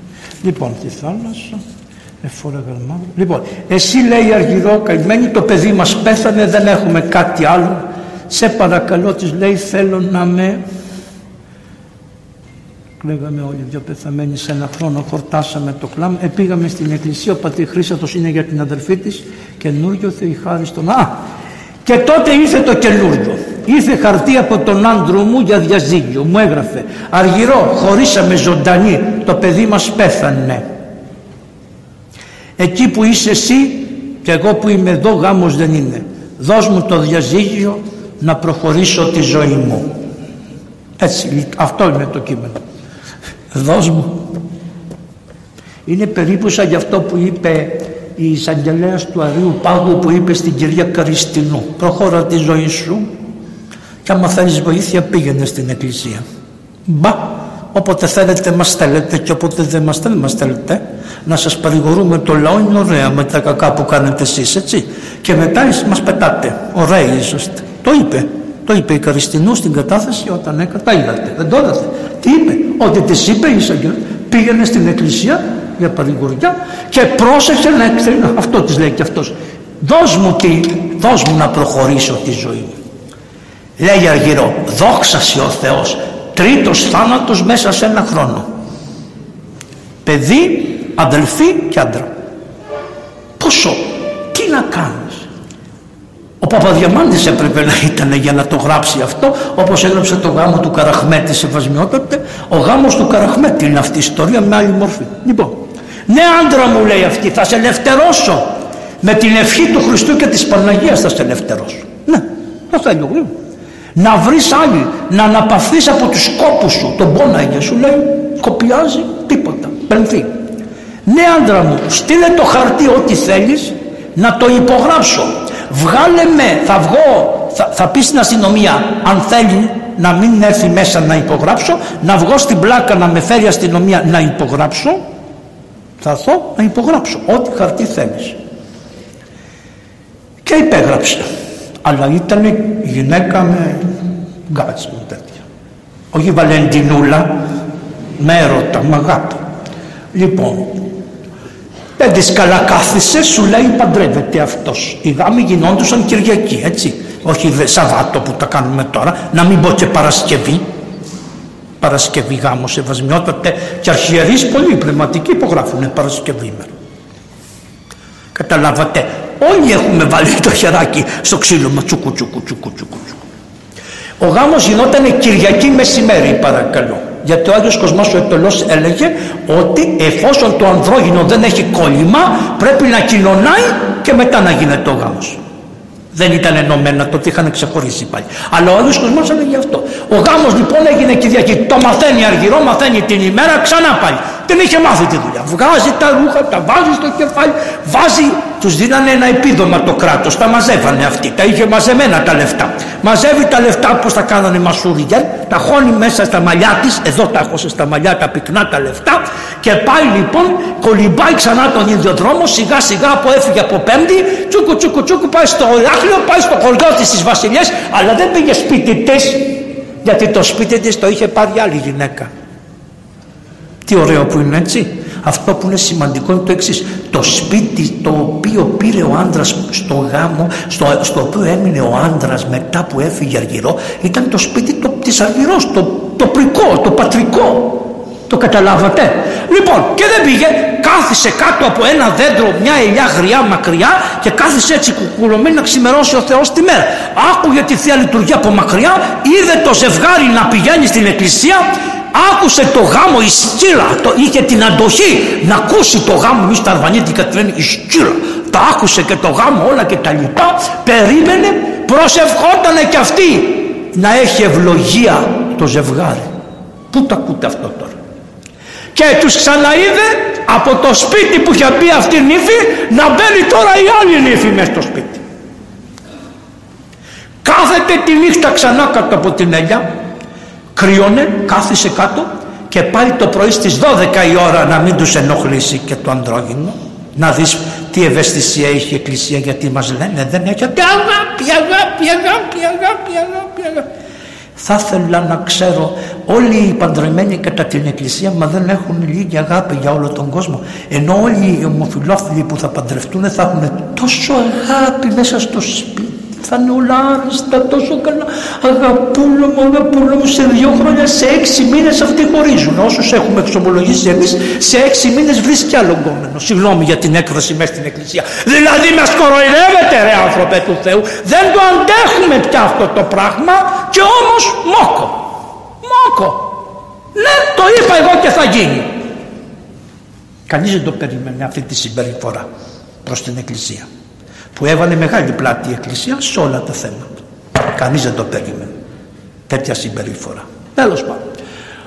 Λοιπόν, χτυπάει την πόρτα, ντούκου ντούκου, βγαίνει τώρα η γυναίκα. Την κοιτάζει, τον, την κοιτάζει, μία κοιτάζει την άλλη. Λοιπόν, στο σπίτι της έτσι, της λέει ποια είστε, λέει είμαι η Αργυρό, η γυναίκα αυτού η προηγούμενη που έχεις μέσα. Κόκαλο η γυναίκα σου λέει ήρθε να με σφάξει. Ήρθε να μου βγάλει τα μάτια. Ήρθε... Προσέξτε τώρα. Αυτή ήταν έξω από το σπίτι της που ήταν σπίτι της και άλλη ήταν μέσα στο σπίτι της που δεν ήταν σπίτι της. Για, για σκεφτείτε, για, για, για πάρτε το στο μυαλό. Όχι μαχαίρι θα είχαν βγάλει σήμερα οι δικαιωματιστές. Δικαίωμα σου είναι κυρά μου. Δικαίωμά μου είναι θα λέγανε με το δικαίωμα. Γι' αυτό είναι πολύ μεγάλοι άνθρωποι αυτοί. Και είναι πάρα πολύ τέτοιοι. Τώρα εγώ την Αργυρό έτυχε να τη γνωρίζω εγώ. Υπάρχουν κι άλλοι μέσα σε αυτούς τους αρρώστους που είχαν ανάλογες ιστορίες. Λοιπόν, κόκαλο. Της λέει, μη φοβάσαι, μη φοβάσαι. Δεν ήρθα, δεν ήρθα να σε ταλαιπωρήσω, ήρθα να σου πω κάτι. Αυτόν που παίρνεις για άντρα σου είναι καλός άνθρωπος και να τον αγαπάς. Ακούσε εδώ. Είναι καλός άνθρωπος και να τον αγαπάς και πάρε και αυτό ρεγάλο. Καλή χέρα τη λένε. Πάρε και την καλή χέρα. Και της έδωσε αυτό το φάκελο με τις οικονομίες της για να σου ευχηθώ για το γάμο λόγω του επιδόματος που σας είπα. Και μην πεις για κανένα τίποτα. Αυτή έμεινε σύξυλη της λέει θέλω να, να σε φιλήσω γιατί όταν θα σε φυλάει ο άντρας μου εγώ θα έχω τη χαρά ότι ασπάζεται και εμένα. Φοβερό πράγμα σεβασμιότητα. Και αυτή δεν φοβήθηκε την αρρώστια. Όταν είδε τέτοια θυσία, η άλλη γυναίκα, τέτοια θυσία την ασπάστηκε κι αυτή. Και χαθήκανε από τότε, δεν ξανασυναντηθήκανε ποτέ. Όταν γύρισε η Αργυρός στην Αθήνα θα σας πω τι έγινε για να το τελειώσουμε κι αυτό. Τώρα, ένα πρόβλημα που είχαν οι λεπροί και όλοι οι άρρωστοι έχουν αυτό το πρόβλημα Και όλοι σήμερα αυτός ο Τατσόπουλος ούρλιαζε μέσα σε μια εκπομπή εκεί πέρα ο ευλογημένος άνθρωπος, δαιμόνιο κανονικό. Λοιπόν, ναι, τον έχει καβαλήσει τον άνθρωπο. Τέλος πάντων. Ας είναι. Ναι, είναι παντού. Του είπε ένας παπάς ένα πολύ ωραίο πράγμα. Του λέει, ξέρετε, μου βρήσατε τη μάνα μου και την αδερφή μου. Αυτός έκανε άλλα, δεν άκουγε. Του λέει μου βρήσατε τη μάνα μου και την αδελφή μου. Διότι κάποτε είχε πει ότι είχε κοιμηθεί με το μισό γυναικείο πληθυσμό της Αθήνας. Άρα ή με τη μάνα μου ή με την αδελφή μου. Ο παπάς είχε δίκιο όπως του τα έλεγε, αλλά αυτός δεν καταλάβαινε. Διότι τον τυφλώνει, σε τυφλώνει ο διάβολος. Λοιπόν, οι λεπροί ήταν μανισμένοι με το Θεό. Σου λέει τι Θεός είναι αυτός που εγώ τραβάω αυτά τα πράγματα; Και η Εκκλησία, να ξέρετε, αργεί να πάρει στροφές. Όταν παίρνεις στροφές έχουν περάσει 5-6 χρόνια, άρα το τρένο έχει πάει πολύ μπροστά και η Εκκλησία τρέχει να το προλάβει από πίσω. Αλλά το έχει χάσει. Εν πάση περιπτώσει για αυτούς για καλή τους τύχη, επειδή η αρρώστια κράτησε από το 11 μέχρι το 57, υπήρχε χρόνος η Εκκλησία να καταλάβει και να ανανύψει. Και κατάλαβε η Εκκλησία ότι αυτοί οι άνθρωποι θέλουν επιμένα. Και ποιο θα στείλει, θα στείλει ένα παπά έγκαμο να πάει εκεί μέσα; Οι παπάδες φοβόντουσαν και αυτοί σου λέει μην κολλήσουν ε, απευθύνθηκε η Εκκλησία στα λόκ που έλεγε ο Καντιώτης, τα λόκ της Εκκλησίας. Ποια είναι τα λόκ, οι σαγματά μονή. Οι μονές που έχουν καλογέρους. Και στην Κρήτη οι καλόγεροι ούτε ράσα φοράγανε ούτε τίποτα. Ήταν με τα στιβάνια, κανονικά μαύρα ρούχα είχαν, στιβάνια είχαν και τα λοιπά. Και το ράσο το φεράγανε το πήγαιναν στην εκκλησία. Αντιάρισαν μαζί με όλους. Απευθύνθηκε λοιπόν και πάλι και αυτοί φοβόντουσαν. Τι κάνει τώρα; Υπάρχει ένας ιερομόναχος γέροντας Χρύσανθος, πολύ καλός άνθρωπος αυτός. Αυτός είχε μία πνευματικοθυγατέρα και της ετοίμαζε το γάμο. Την παραμονή του γάμου βρεθήκαν τα σημάδια στο σώμα. Την παίρνουν την κοπέλα να την πάνε στο ε, λιμοκαθαρτή, να την πάνε δηλαδή στο, στη Σφιναλόγκα. Λέει ο, ο παπάς, το βράδυ που κοιμόταν, είναι δυνατό λέει το πρόβατό μου να μου το πάνε εκεί και εγώ να μην τα ακολουθήσω, να μην τα ακολουθήσω, να μην τα ακολουθήσω, να μην τα ακολουθήσω, να μην τα ακολουθήσω. Ξυπνάει το πρωί και λέει θα σε πάω εγώ. Πάνε, μπαίνουν στη βάρκα, δεν είχε πάει ποτέ ο παπάς, μπαίνει στη βάρκα και μπαίνει και αυτός μέσα, πάει μέχρι εκεί. Πάει μέχρι εκεί, βλέπει την πόρτα, όποιο μπει μέσα δεν βγαίνει έξω, το λακάει και σηκώνεται και φεύγει. Γυρίζει πίσω με την βάρκα. Δεν μπήκε πιο μέσα να δει. Ο κόσμο τον επερίμενε γιατί έρχονταν, όταν έρχονταν ένα καινούριο, βγαίνανε όλοι και τι κάνανε. Οι πιο βαριά άρρωστοι του βάζανε πίσω βγαίνανε μπροστά σε βασιμότητα μόνο οι πιο καλά για να μην φοβηθούν αυτοί που μπαίνανε μέσα πως θα καταντήσουν όταν πάνε τα χρόνια και περάσουν. Αφού λοιπόν πήγε ο Παπαχρήστος ξαναγυρίζει πίσω το Σαββάτο λέει παίρνει το δεσπότη και του λέει μου δίνεις ευλογιά θα πάω εκεί πάει εκεί Πέντε ανθρώποι στην εκκλησία που χτύπησε την καμπάνα στον Άγιο Παντελήμωνα, μόνο πέντε ανθρώποι. Κανείς δεν ερχόταν. Οι άλλοι ήταν στα καφενεία, πρέφα και κακό. Είχαν όλα τα ελαττώματα, όλα τα ελαττώματα που είχαν στον κόσμο τα είχαν φέρει μέσα εκεί.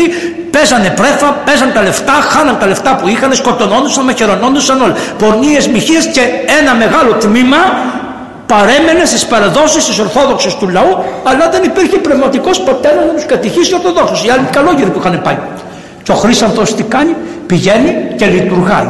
Μαθαίνουν ότι λειτουργήσε ο, ο παπάς και λένε στον παπά όταν πέρασε από το καφενείο, έλα να σε κεράσουμε καφέ για να τον δοκιμάσουν, θα πιει καφέ. Πει παπάς καφέ. Λένε παπά λέει, ο παπάς έκανε το τρομερό. Απλώνει το χέρι του και άρχισε να τους χαιρετάει όλους. Αυτό ήτανε τέλειωσε. Τέλειωσε. Και ένα άλλη Κυριακή γεμάτη εκκλησία.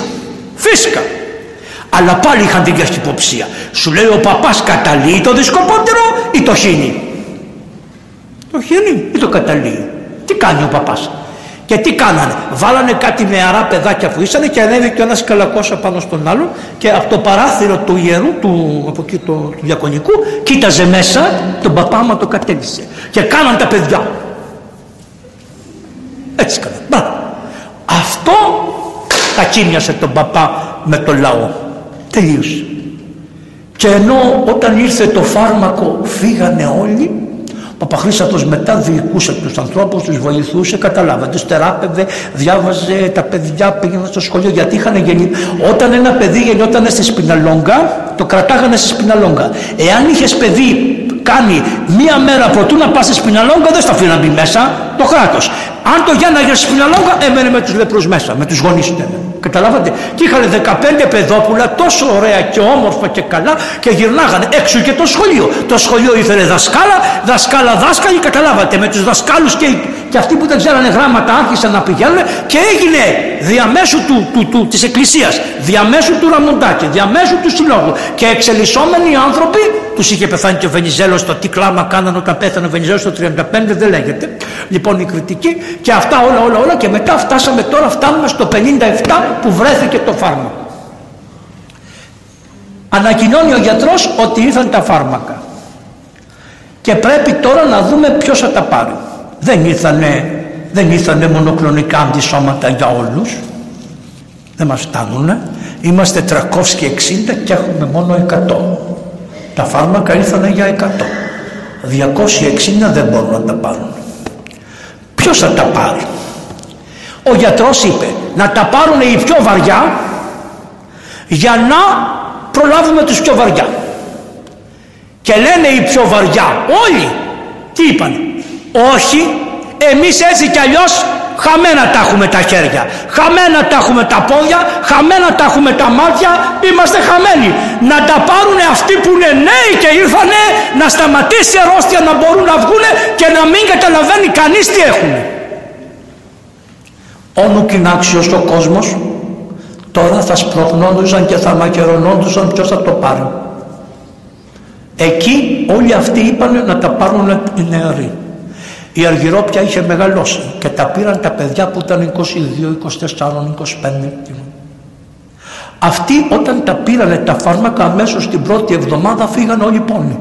Πήρανε θάρρος οι άλλοι. Σου λέει εδώ πραγματικά, γιατί άλλο να σου πούνε το φάρμακο και άλλο να βλέπεις τη θεραπεία του φαρμάκου, τη βλέπανε μπροστά τους.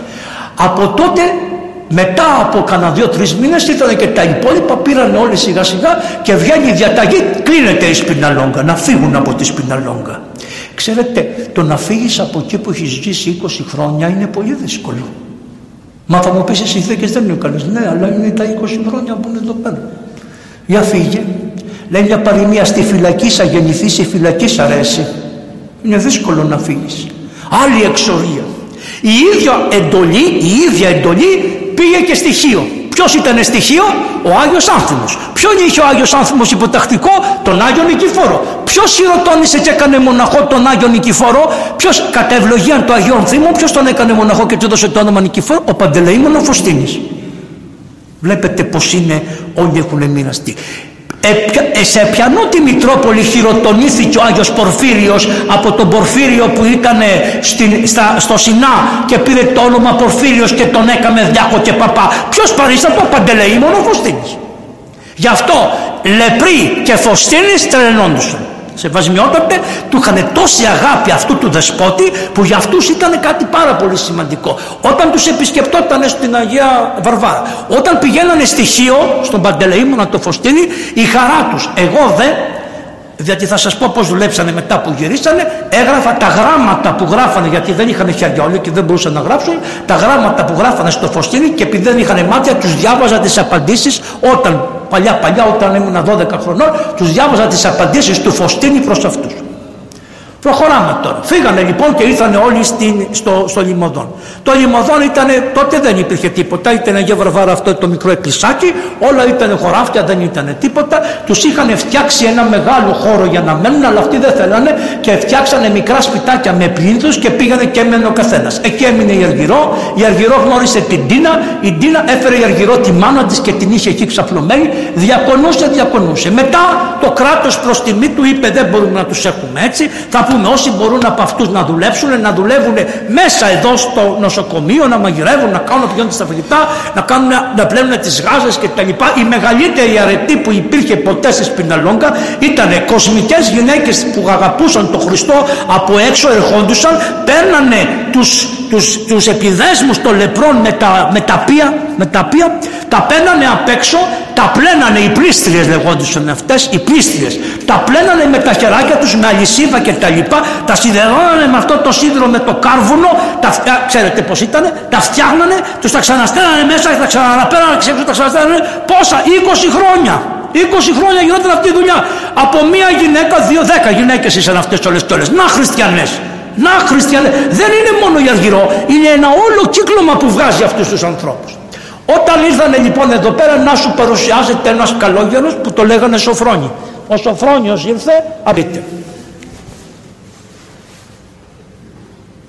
Γέλα ρε Σοφρόνι. Χαμογέλα ρε Σοφρόνι. Δεν γέλαγε καθόλου. Αυτό που βλέπετε τώρα είναι δώρο του Θεού. Δεν γέλαγε ποτέ. Ήταν σιωπηλός, σιωπηλός με τα χέρια έτσι. Ποτέ. Εγώ τον πρόλαβα. Όσο χρόνια μονάχο.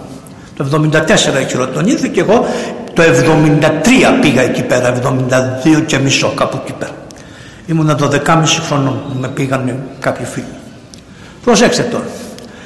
Η Αργυρό, ο Πατρίς Σοφρόνιος, η Ντίνα, όλοι αυτοί και ο Άγιος Νικηφόρος. Έχει έρθει ο Άγιος Νικηφόρος. Ο Άγιος Νικηφόρος μαθεύτηκε παντού ότι επρόκειτο για έναν Άγιον άνθρωπο. Άμα τον έβλεπες έκανες εμετό και φοβόσουν να τον δεις. Τα παιδιά δεν πηγαίνανε κοντά καθόλου. Τα παιδιά των λεπρών δεν πηγαίνανε κοντά. Τον βλέπανε και φεύγανε. Γι' αυτό όπως τον βλέπετε στις περισσότερες μια φωτογραφία που υπάρχει έχει κατεβάσει το επιδιπάδιο μέχρι εδώ πέρα και είναι έτσι για να μην βλέπουν οι άνθρωποι και τον εφοβούνται. Ήτανε τυφλός ολότυφλος, τα χεράκια του και τα λοιπά όλα. Η αρρώστια του είχε φάει τα χέρια, τη μύτη, τα αυτιά, τα μάτια, αλλά ο έσω άνθρωπος έλαμπε όμως.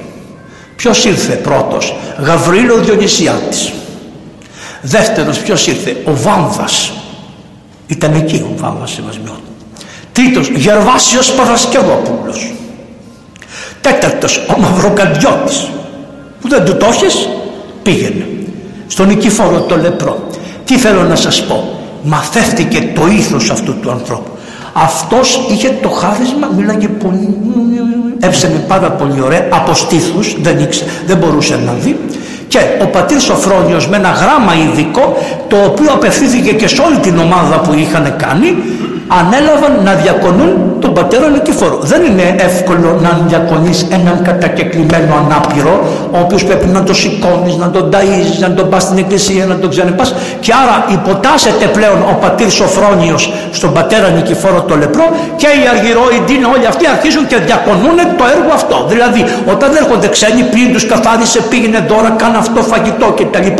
Ουδεπόποτε πλησιάζανε πάνω από τέσσερα μέτρα. Έτσι και πει ο Νικηφόρος κοντά οι γυναίκες θα ακούνε και αν δεν ακούνε αυτό που λέω θα το μεταφέρετε εσείς για να ακούνε αλλά δεν θα πλησιάζουν τέσσερα, μέρα, τέσσερα μέτρα κοντύτερα. Ήταν σε μια, είχε μια παρθενικότητα στο νου ακούγοντας πάντοτε, ο άνθρωπος ήταν πολύ αυστηρός γέροντα στα πνευματικά αυτά και του είχε βάλει αυτό το θέμα.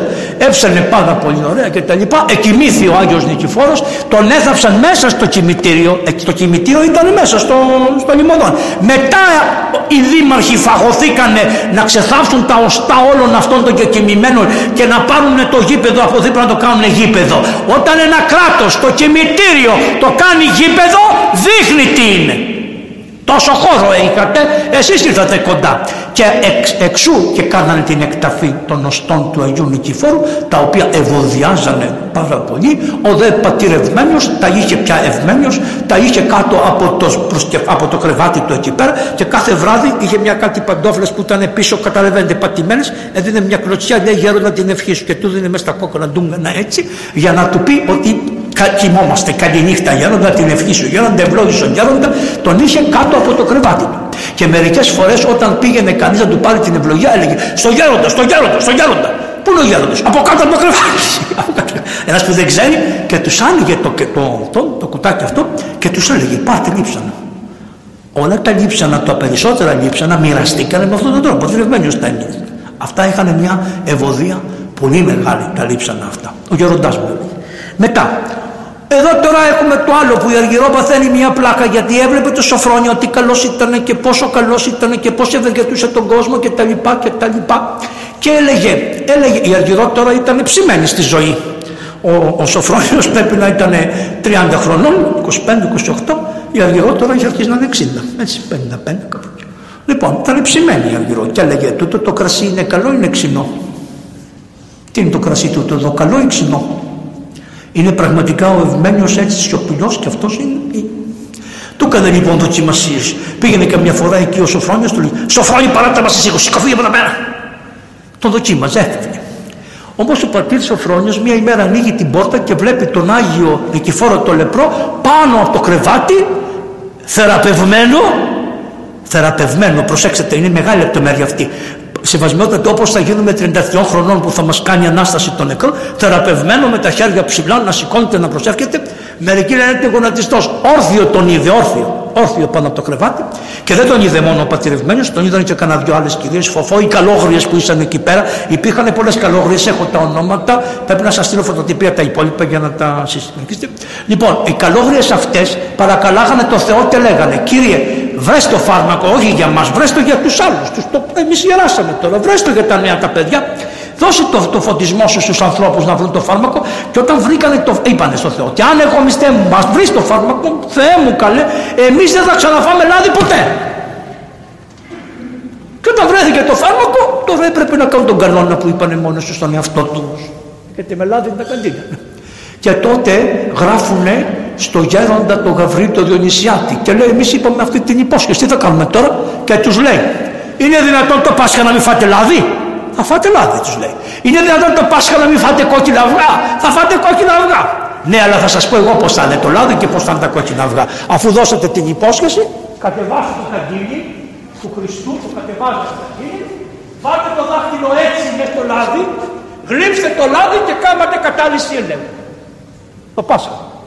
Πάτε, πάρτε πατάτες μικρές, αυτές τις μικρές πατατούλες, βράστε τις με τα κρεμμύδια να πάρουν το χρώμα του αυγού, το κόκκινο να γίνει και να τα αυγά. Τελειώσατε, αυτό θα κάνετε. Αφού το τάξατε, και αυτές με φάρμακα, με βάσανα, με τέτοια, όλες, όλες τέσσερις πέντε καλόγριες τηρήσανε αυτό που είχαν υποσχεθεί στο... Βλέπετε, αυτό είναι μέσα στο λιμωδόν. Το οποίο λιμωδόν έχει τείχους και από τους τείχους δεν μπαίνει κανένας, μπαίνουν πολύ λίγοι.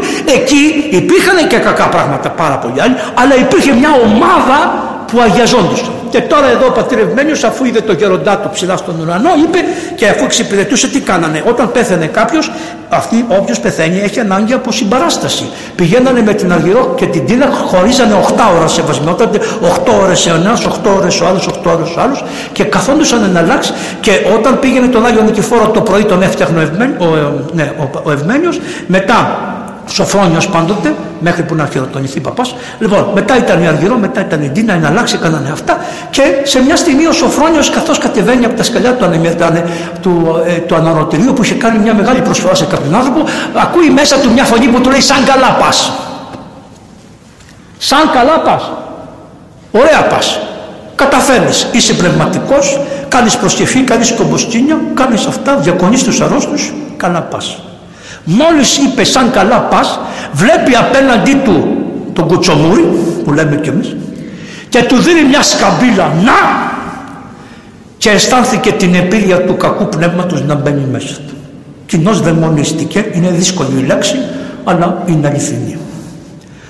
Πω πω τι έπαθε, άρχισε να γριλίζει, άρχισε να χορεύει, άρχισε να φωνάζει, άρχισε να χτυπιέται. Άρχισε το ένα, άρχισε το άλλο, κακό μεγάλο. Οι αργυρό όλοι στεναχωρεθήκανε πάρα πολύ, πικραθήκανε, δεν ξέραν τι να κάνουν, πώς να τον κρύψουν. Οι καλόγριες οι άλλες, οι καλόγριες πολλές φορές είναι αυστηρές. Μπορεί να νηστεύεις το λάδι κυρά μου, αλλά πρέπει να είσαι και λίγο ελεημόνης. Όταν πήγαινε ο καημένος ο Σοφρόνιος να καθίσει κοντά τους, του λέγανε «Μόνος σου ήρθες εσύ με τον αντικείμενο το φίλο σου τον κουτσομούρι» Γέροντα το να επιμένεις καλόγριες είναι μεγάλη δυσκολία. Λοιπόν, λέει, άμα έχεις έρθει με τον κουτσομούρι, το φίλο σου να σηκωθείς να φύγεις. Τον διώχνανε και σηκωνότανε ταπεινά και έφερε. Όταν τα αδέρφια το είδαν ότι η προκοπή δεν γινότανε, φωνάξανε το Χρήσανθο, να έρθει ο Χρήσανθος από τη Σπιναλόγκα. Γιατί ο Χρήσανθος ήταν στη Σπιναλόγκα. Γιατί έμεινε ο Χρήσανθος στη Σπιναλόγκα και δεν έβγαινε και ο Χρήσανθος αφού είχαν φύγει όλοι. Γιατί είπε ο Χρήσανθος, εγώ δεν έχω μόνο παιδιά εσάς που φεύγετε, εγώ έχω παιδιά και αυτούς που είναι μέσα στους τάφους και θα μείνω εδώ να κάνω τρισάγια και να κάνω τις λειτουργίες και χωρίς ένας μόνο να μείνει να μου ψέλνει και εγώ θα κάνω τις λειτουργίες καθημερινά όπως το μοναστήρι μου για αυτούς που είναι πίσω και είναι πεθαμένοι. Γι' αυτό δεν έφυγε ο Χρήσανθος από εκεί. Και ερχόταν απάνω και διάβαζε τον πατέρα Ευμένιο και για να μην τον πάνε στην εκκλησία είπε αργυρός στο σπίτι το δικό μου στο σπίτι το δικό μου θα έρθεις και έλεγε, έλεγε, αργυρό, έλεγε ο Χρήσανθος ρε αργυρώτης λέει άμα κάνει το δαιμόνιο και φύγει λέει και σε πιάσει εσένα και άκουσε λέει καλύτερα να έρθει σε μια κοσμικιά και να φύγει από τον καλόγερο Δεν είναι το ίδιο με τον Άγιο, πώς τον λέγανε αυτόν τον Άγιο Επίσκοπο Λαμψάκου. Αυτός ο Άγιος, ο Λαμψάκου, έβγαλε μια φορά ένα δαιμόνιο και του λέει ο δαιμονισμένος, δεν το δαιμόνιο, καλά λέει να βγω αλλά πού θα πάω; Του λέει θα σου βρω εγώ πού θα πας. Καλά λέει θα βρω πού θα πάω; Του λέει σε μένα θα έρθεις. Και άνοιξε το στόμα του ο, ο, ο Άγιος Λαμψάκου, πώς το λέμε, Παρθένιος Λαμψάκου και μπήκε ο διάβολος αυτόν. Και αφού κάθισε τρεις μέρες του λέει μου επιτρέπεις να φύγω δεν περνάω καλά μαζί σου. Τον έβγαλε. Η υπακοή του, η ταπεινώση του λέει έλα σε με. Ε, με τη χάρη του Θεού θα σε παλέψω. Ας το, ας το πρόβα. Δεν τα καταφέρανε και τότε τον επήρανε τα αδέρφια του με την Αργυρό και την Τίνα τον συνοδέψανε τον Πάτρο γιατί αισθανόταν μεγάλη ε, ασφάλεια με αυτόν. Τον ανεβέσανε σε ένα γαϊδούρι όταν φτάσανε στην Κρήτη. Τον δέσανε με αλυσίδες πάνω στο γαϊδούρι από τα πόδια. Περάσανε αλυσίδες από κάτω για να μην τους φεύγει γιατί δεν μπορούσαν να κρατήσουν. Και τον πήγανε σιγά σιγά στον Κουδουμά και στον Κουδουμά ήταν ένας μεγάλος Άγιος άνθρωπος και αυτός γνωστός στο Άγιον Όρος, ο περίφημος Νικόδημος ο Πνευματικός. Ο Νικόδημος ο Πνευματικός του διάβαζε τους εξορκισμούς και Εν μια ημέρα καθώς έβγαινε από το μοναστήριο ο Σοφρόνιος βλέπει την κυρία Θεοτόκο και λέει έλα σε μένα, έλα σε μένα. Και ο δαίμονας παρουσιάζεται και τον τραβάει αυτόν προς τα πίσω. Και τον παίρνει η Θεοτόκο, το βάζει στην αγκαλιά της και του λέει κατάλαβες ότι από εδώ και πέρα πρέπει να κρατάς τον εαυτό σου στην πιο μεγάλη ταπείνωση. Είναι αυτό που είπε, είναι της ίδιας εποχής. Κράτα τον εαυτό σου στον άνδη και μην απελπίζεσαι. Αλλά το είπε στα κριτικά. Εκεί το είπε καλλιεργημένα. Εδώ το είπε αλλιώ η Παναγία. Από εκείνη την ώρα του φύγε. Τελείωσε. Και τι του δίνει η Παναγία. Αυτή τη χαρά που βλέπετε. Πριν δεν χαμογελούσε καθόλου. Από εκείνη την ημέρα έγινε ο άνθρωπος της χαράς. Άλλες αυτές οι φωτογραφίες που βλέπετε είναι αυτό διότι είναι μια ουσιώδης φραγίδα ότι ο Κύριος αυτή την ταλαιπωρία που έπαθε από εδώ και πέρα αρχίζουν ξανά με την αργυρό τα πράγματα και κανονίζουν τότε εμφανίζεται σε βασμιότατα το πρόβλημα του AIDS. Το AIDS, έρχεται το AIDS.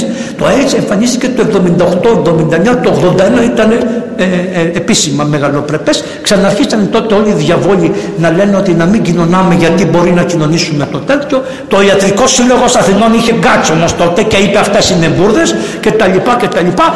Πού τους πήγανε τους AIDS πρώτους πρώτους, στο Λιμωδόν. Λιμωδόν δεν είναι. Εκεί. Μετά πήγανε στο Λαϊκό και στο Συγκρούτο νοσοκομείο.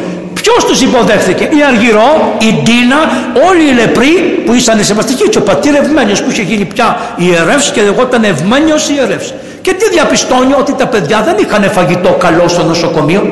Βάζουν λοιπόν κάθε μέρα και τρώγανε, μαγειρεύανε για τα παιδιά. Και επειδή τα παιδιά τα είχαν μέσα στο, στις αίθουσες του νοσοκομείου και τους είχαν κάγκελα σιδερένια, δεν επιτρεπόταν να επισκεφτείς, φτιάξανε από τους φούρνους ένα μικρό, ξέρετε πώς είναι το φουρναρόξυλο, φουρναρόξυλα μικρά, βάζανε απάνω το φαγητό, το φαγητό, τα πηγαίνανε και τους δίνανε τα ρούχα τα παιδιά στο ίδιο φουρνόξυλο και τα πλένε η Αργυρό και η με τα κεράκια της και τους τα πήγαιναν σιδερωμένα. Αυτή είναι η Εκκλησία και ξέρανε πολύ καλά ότι ήταν 100% ομοφιλόφιλοι αυτοί που είχαν το AIDS. Ούτε τους ενόχλησε, ούτε τον Ευμένιο, ούτε την Αργυρό, ούτε κανέναν. Τα θεωρούσαν παιδάκια δικά τους. Και έρχεται και κάτι άλλο που είναι ακόμα πιο φεβερό. Πεθαίνανε. Και ενώ πεθαίνανε τους αφήνανε 12 ώρες μέσα στο, στο δωμάτιο πεθαμένους γιατί φοβόντουσαν οι νοσοκόμοι να πάνε να τους πάρουν. Καταλαβαίνετε πως είναι η ίδια αναλογία. Το αντιλαμβάνεστε. Και πήγαινε ο πατηρευμένιος όταν το μάθαινε. Και πήγαινε η Αργυρό και η Ντίνα και τους βγάζανε στο διάδρομο και τους παίρνανε αυτοί χωρίς να αποβηθούν τίποτα. Έλεγε ο βρεγμένος τι να αποβηθεί τη βροχή αφού και εμείς λεπροί ήμασταν και ο Θεός μας έκανε καλά. Τι να πάθουμε από πεθαμένο άνθρωπο; Τον πλένανε τον άνθρωπο, τον ετοιμάζανε, του αγοράζανε και ρούχα γιατί ούτε οι γονείς τους δεν ερχόντουσαν και παπούτσια αγοράζανε, πήγαιναν και αγοράζανε παπούτσια να του βάλουν τον πεθαμένο παπούτσια και το φτιάχνανε και μετά ερχόντουσαν αυτοί οι δύσκολοι και τα βάζανε σε κάτι νάιλον με φερμουάρα από πάνω και έλεγε ο πατήρ Ευμένιος τους έκανε το πρώτο και τελευταίο ίσως τρισάγιο και μετά εάν ήταν κάπου που τους θάβανε σε γνωστό μέρο καλώς. Εάν δεν ήταν κριτικοί και ερχόντουσαν στην Κρήτη να τους θάψουν από κοντά. Ο Ευμένιος, η Αργυρό και η Ντίνα το βράδυ ο πεθαμένος κάτω και ο παπάς απάνω με την Αργυρό κομποσκίνια υπεραναπαύσεως της ψυχής. Έχει κανείς κομποσκίνη εύκαιρο; Δώσ' μου ρε παπά το κομποσκίνη θέλω να δείτε πως κάνανε το κομποσκίνη επειδή οι άνθρωποι δεν είχαν χέρια για να κάνουν το κόμπο, βλέπετε, τι κάνανε. Εδώ. Το βλέπετε. Κοιτάξτε. Κύριε Ιησού Χριστέ γιατί ελεησόν. Κύριε Ιησού Χριστέ γιατί ελεησόν. Κύριε Ιησού Χριστέ. Αυτό κάνανε. Δεν μπορείς να πεις στο Θεό δεν έχω χέρια, δεν έχω μάτια, δεν έχω πόδια. Είσαι τεμπέλαρος. Και αυτοί που δεν μπορούσαν ούτε με τα χέρια, το κάνανε, το σταυρό το κάνανε με τα μάτια. Όταν δεν μπορούσαν με τα χέρια να κάνουν έτσι, κάνανε με τα μάτια το σταυρό. Μπορείς να κάνεις τα πάντα. Ο χριστιανός, όχι ο χριστιανισμός, ο χριστιανός είναι κάτι φοβερό. Ο πατήρ το ξέρει. Σε πόσα μπουντρούμια πήγες στη, στη Ρωσία, πόσα μπουντρούμια πήγε. Γνωρίσατε και έχω ένα βιβλίο σας τον οποίο αυτό το γνώρισα και εγώ όταν πήγα το, 70, το 85-88 ήταν ένας άνθρωπος που τον γνωρίσατε έχετε γράψει ένα βιβλίο το πρώτο βιβλίο που γράψατε θυμάστε επιστήμονο ποιος... μάλιστα αυτό αυτό έχει, έχει ιστορικό δεσπότης να τον αγαπάτε και να τον τιμάτε. Και άμα δεν τον καταλαβαίνετε, ε, είμαστε και Αρβανίτες, δεν μπορεί, είστε Αρβανίτες μας τότε ή όχι. Δεν είστε. Πάντως είναι από τη μέρα της βιωτείας τόσα χρόνια το ένα τέταρτο. Λοιπόν, άμα δεν τον καταλαβαίνετε να μιλάτε τίποτα, πολύ μ' αρέσει, δεν μπορείτε να μου πείτε τίποτα. Βλέπω τα μάτια σας, μ' αρέσετε πολύ. Σεβασμιότατε, κοιτάτε προς τα εκεί, εγώ τους βλέπω από εδώ έτσι. Λοιπόν, να τον, να τον αγαπάτε το δεσπότη. Σας παρακαλεί ο πατήρ Ευάγγελος. Εγώ και τότε που ήταν το θέμα πέρασα στη Μητρόπολη και χτύπησα το κουδούνι και ήμουνα με μια παρέα. Και βγήκε ο δεσπότης έξω χαιρετηθήκαμε, φιληθήκαμε με πολύ αγάπη. Και ενώ θέλαμε και δυο να κουβεντιάσουμε το θέμα είναι αυτή η αγάπη που λέει άστο μωρέ αφού έχουμε χίλια τώρα να κουβεντιάσουμε άστο αυτό και τώρα ήρθε η ώρα και είμαστε πάλι παρέα. Θα οικονομεί ο Κύριος. Λοιπόν ο θάνατος τώρα Καλά, ο πατήρ Ευμένιος ξέρετε πως έχει μύθι, είδατε τι κάνανε. Α σας πω και ένα ωραίο τευμένιο, το είπα και προχθές σε κάπου αλλού και είναι πάρα πολύ ωραίο. Όταν τα παιδιά αυτά τα επιτρέψανε να βγουν απ' έξω, τα παιδιά αυτά, μα αφού τελειώνανε την επίσκεψη στον Πάτερ Ευμένιο, δεν είχαν σφουγγάτα. Ο Πατήρ Ευμένιος δεν έφτιανε σφουγγάτο. Σου λέει δεν πάμε και στην Αργυρό να φάμε σφουγγάτο. Η Αργυρό έφτιαχνε σφουγγάτα, είχε ρακές, τους περιποιόταν όλους εκεί. Ο Άγιος Μόρφου ξημεροδιαζόταν εκεί πέρα. Όχι γιατί ήταν πολύ πνευματικά, ήταν γιατί έτρωγε ωραία σφουγγάτα που είχαν περιπίσει, γι' αυτό γίναμε και θεόρατοι κι εμείς και τα λοιπά. Και ελεήμονε πολύ, όλο κανένα δωράκι μας δένανε. Το Αγίου Μόρφου την πρώτη αρχιερατική στολή την πλήρωσε η Αργυρό, να ξέρετε, σεβασμιότατε. Λοιπόν, εγώ δεν μου πλήρωσε τίποτα, μόνο πλήρωνα. Αλλά βλέπετε τη διαφορά. Λοιπόν, ακούστε τώρα.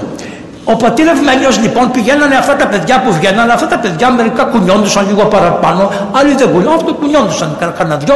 Λοιπόν και έλεγε, του λένε του πατήρ Ευμένιου, λέει Παπουλή, θα έρθετε στο σπίτι μας τώρα που θα βγούμε από εδώ. Λέει, θα έρθουμε, θα έρθουμε, Βαγγέλη θα πάμε. Λέω Γεροντα, πού θα πάμε, ξέρετε αυτή. Ξέρω, ξέρω μου λέει. Λέω Γεροντα, πού θα πάμε, ξέρετε αυτή. Πού θα πάμε. Για πες μου λέει πού θα πάμε; Λέει στη γλυφάδα. Βαγγέλη ωραία η γλυφάδα. Η γλυφάδα Βαγγέλη η θάλασσα. Ωραία ωραία. Θα πάμε στη γλυφάδα. Πότε ρευμένοι του λέω. Αυτοί συζούνε μαζί. Είχαν βέρα αυτοί. Φοράγανε βέρα από τότε. Μου λέει τι φορά, γιατί συζούνε μαζί Βαγγέλη, γιατί συζούνε μαζί, γιατί γέροντα. Όχι Βαγγέλη, τέτοια πράγματα στον κόσμο δεν γίνονται Βαγγέλη. Αυτή είναι η καθαρότητα του νόου των ανθρώπων. Όχι Βαγγέλη, γέροντα ζουν μαζί και μη με τρελαίνεις, θα μας δει κανένα μάτι να μπούμε εκεί μέσα, μας πάρουν και μια φωτογραφία και τώρα βέβαια φαντάσου θα μας έμπαινε μαζί σε, πώς το λένε, σε τέτοια, σε νοητική τέτοιο πλάνο και αυτός με τις τρίχες, πώς το λένε, ο Ισαγγελάτο τώρα. Α, θα μας έμπαινε μαζί κι αυτός. Θα ήταν τεχνητή, τεχνητός στυλ, γιατί μπαίνει και στον τάφο, θα μπει μέχρι και στον τάφο του Καρόλου, ο δεν φυλάει τον άνθρωπο, θα μπει και εκεί πέρα αυτός. Λοιπόν, μου λέει θα πάρουμε και την Αργυρό Βαγγέλη, το πιάσε αμέσως. Θα πάρουμε και την Τίνα, θα τους πάρουμε όλους και θα πάμε Ευαγγέλιο. Είναι και πλούσιοι οι Ευαγγέλοι, αυτοί θα μας κάνουν καλό φαγητό. Τι να σου κάνουν σε ένα ρε κακομίρι, δεν έχετε φάει κρέας, δεν έχεις φάει κρέας τόσα χρόνια. Τι είναι φαγητό; Μου λέει θα φάμε Ευαγγέλιο, θα φάμε. Καλά. Πήγαμε λοιπόν, πήγαμε, μπαίνουμε σε ένα σπίτι στην Κλειβάτα, ωραίο, μαύρη τύχη. Είχαν, είναι, είναι λίγο ψυχιδελικά. Μαύρους τείχους, σεβασμιότατε, κόκκινους τείχους από εδώ, ε, φώτα που είχαν ρίξει κάτι επιρρυπτάρια από πάνω και ήταν ένα κλίμα. Μπήκαμε μέσα, χτυπάω ο πατήρ Ευάγγελο, ο πατήρ Ευάγγελο. Γεια σας, παιδιά, ήρθαμε στο σπίτι σας. Ήρθαμε στο δικό σας σπίτι να φάμε, να δούμε πόσα θα μας δώσετε από αυτά που φάγατε από εμάς. Πατήρ Ευάγγελο τώρα. Κουρ, παιχνίδι. Καθίσαμε στο τραπέζι, λένε αυτοί, λέει παππούλη θα μας κάνεις έναν αγιασμό για το καλό. Ο γέρος είχε πάρει μαζί του τον μποξά, πάντα έπαιρνε τον μποξά. Όταν φύγαμε, μου λέει στον μποξά μέσα, δεν τον πήραμε τον μποξά. Όταν του είπανε, λέει δεν έχω φέρει τα σύνεργά μου. μου κάνει. Νόμιζε δεν καταλάβαινε, τα καταλάβαινε όλα. Φέραν το φαγητό, τα ευλογούμε, Ευαγγέλη, τα ευλογήσαν, τα ευλόγησαν. Τρώμε, τρώμε, φάγαμε. Αφού φάγαμε, λένε αυτοί καϊφέ. Όχι λέει καϊφέ, εγώ θέλω να κοιμηθώ, τους λέει. Μου λένε αυτοί, πες του ότι πού να κοιμηθεί, εμείς δεν έχουμε δύο δωμάτια, έχουμε ένα δωμάτιο, ένα διπλό κρεβάτι που κοιμόμαστε εμείς. Πού θα τον εβάλουμε το γέροντα. Του λέω γέροντα, οι άνθρωποι δεν έχουν κρεβάτια, δεν έχουν δύο δωμάτια, ένα κρεβάτι έχουν, διπλό. Ε, και την πειράζει να ξαπλώσω κι εγώ μου λέει. Καλά γέροντα να ξαπλώσεις. Είσαι παπάς, δεν ξέρω. Τι να κάνω τώρα εγώ; Μου λέει θα ξαπλώσω. Καλά, τους λέω θέλει να ξαπλώσει. Ωραία, δώστε μου δύο σεντόνια καθαρά, να το βάλω το ένα σεντόνι, έτσι να το βάλω. Πήγε και ξάπλωσε. Μια μισή ώρα ροχαλίτο, χουρ, χουρ, χουρ, χουρ, ξυπνάει. Ευλογημένη, ευλογημένη, ευλογημένη, και καλόγερη, και καλόγερη, καλό θάνατο, καλό παράδεισο, καλό παράδεισο, καλό παράδεισο. Αυτό ήταν. Από εκείνη την ημέρα τους χώρισε τους ανθρώπους. Τους χώρισε. Τους χώρισε καλέ. Πάει το διπλό κρεβάτι δεν μπορούσε να ξαφλώσουν στο διπλό κρεβάτι. Οι αραβωνιασμένοι πήγανε στην Τίνο προς την Άντι Παναγία αφήνουν τις βέρες πάνω στην εικόνα. Τους χώρισε και τους ένωσε στη βασιλιά των ουρανών γιατί αρρωστήσανε από μια λεμφώματα της εποχής εκείνης και πεθάνανε οι δύο αυτοί άνθρωποι οι οποίοι εξομολογούνται τον πατέρα Ευμένιο και κοινωνούσαν των αχράντων μυστηρίων και ναι μεν το πάθος υπήρχε μέσα στην καρδιά τους αλλά το παλέψανε μέχρι θανάτου. Αυτό καταγγέλει η Εκκλησία. Δεν πάμε κανένα να το διορθώσουμε, δεν πάμε. Όποιος έρχεται όμως με τον τρόπο της αγιαστικής χαρίτος μπορούμε να τον βοηθήσουμε. Όχι εμείς, το αφεντικό. Και πότε, όποτε θέλει. Αλλά τι έκανε ο γέρος, ολόκληρη τρέλα έκανε και τα... αυτά μπροστά η Αργυρό. Ο πατήρ Ευμένιος όπως ξέρετε εκοιμήθη. Το θεωρούσαν παλαβό, δεν τον ήθελε κανένας. Όταν έγινε η κηδεία του είναι το 99 πέθανε.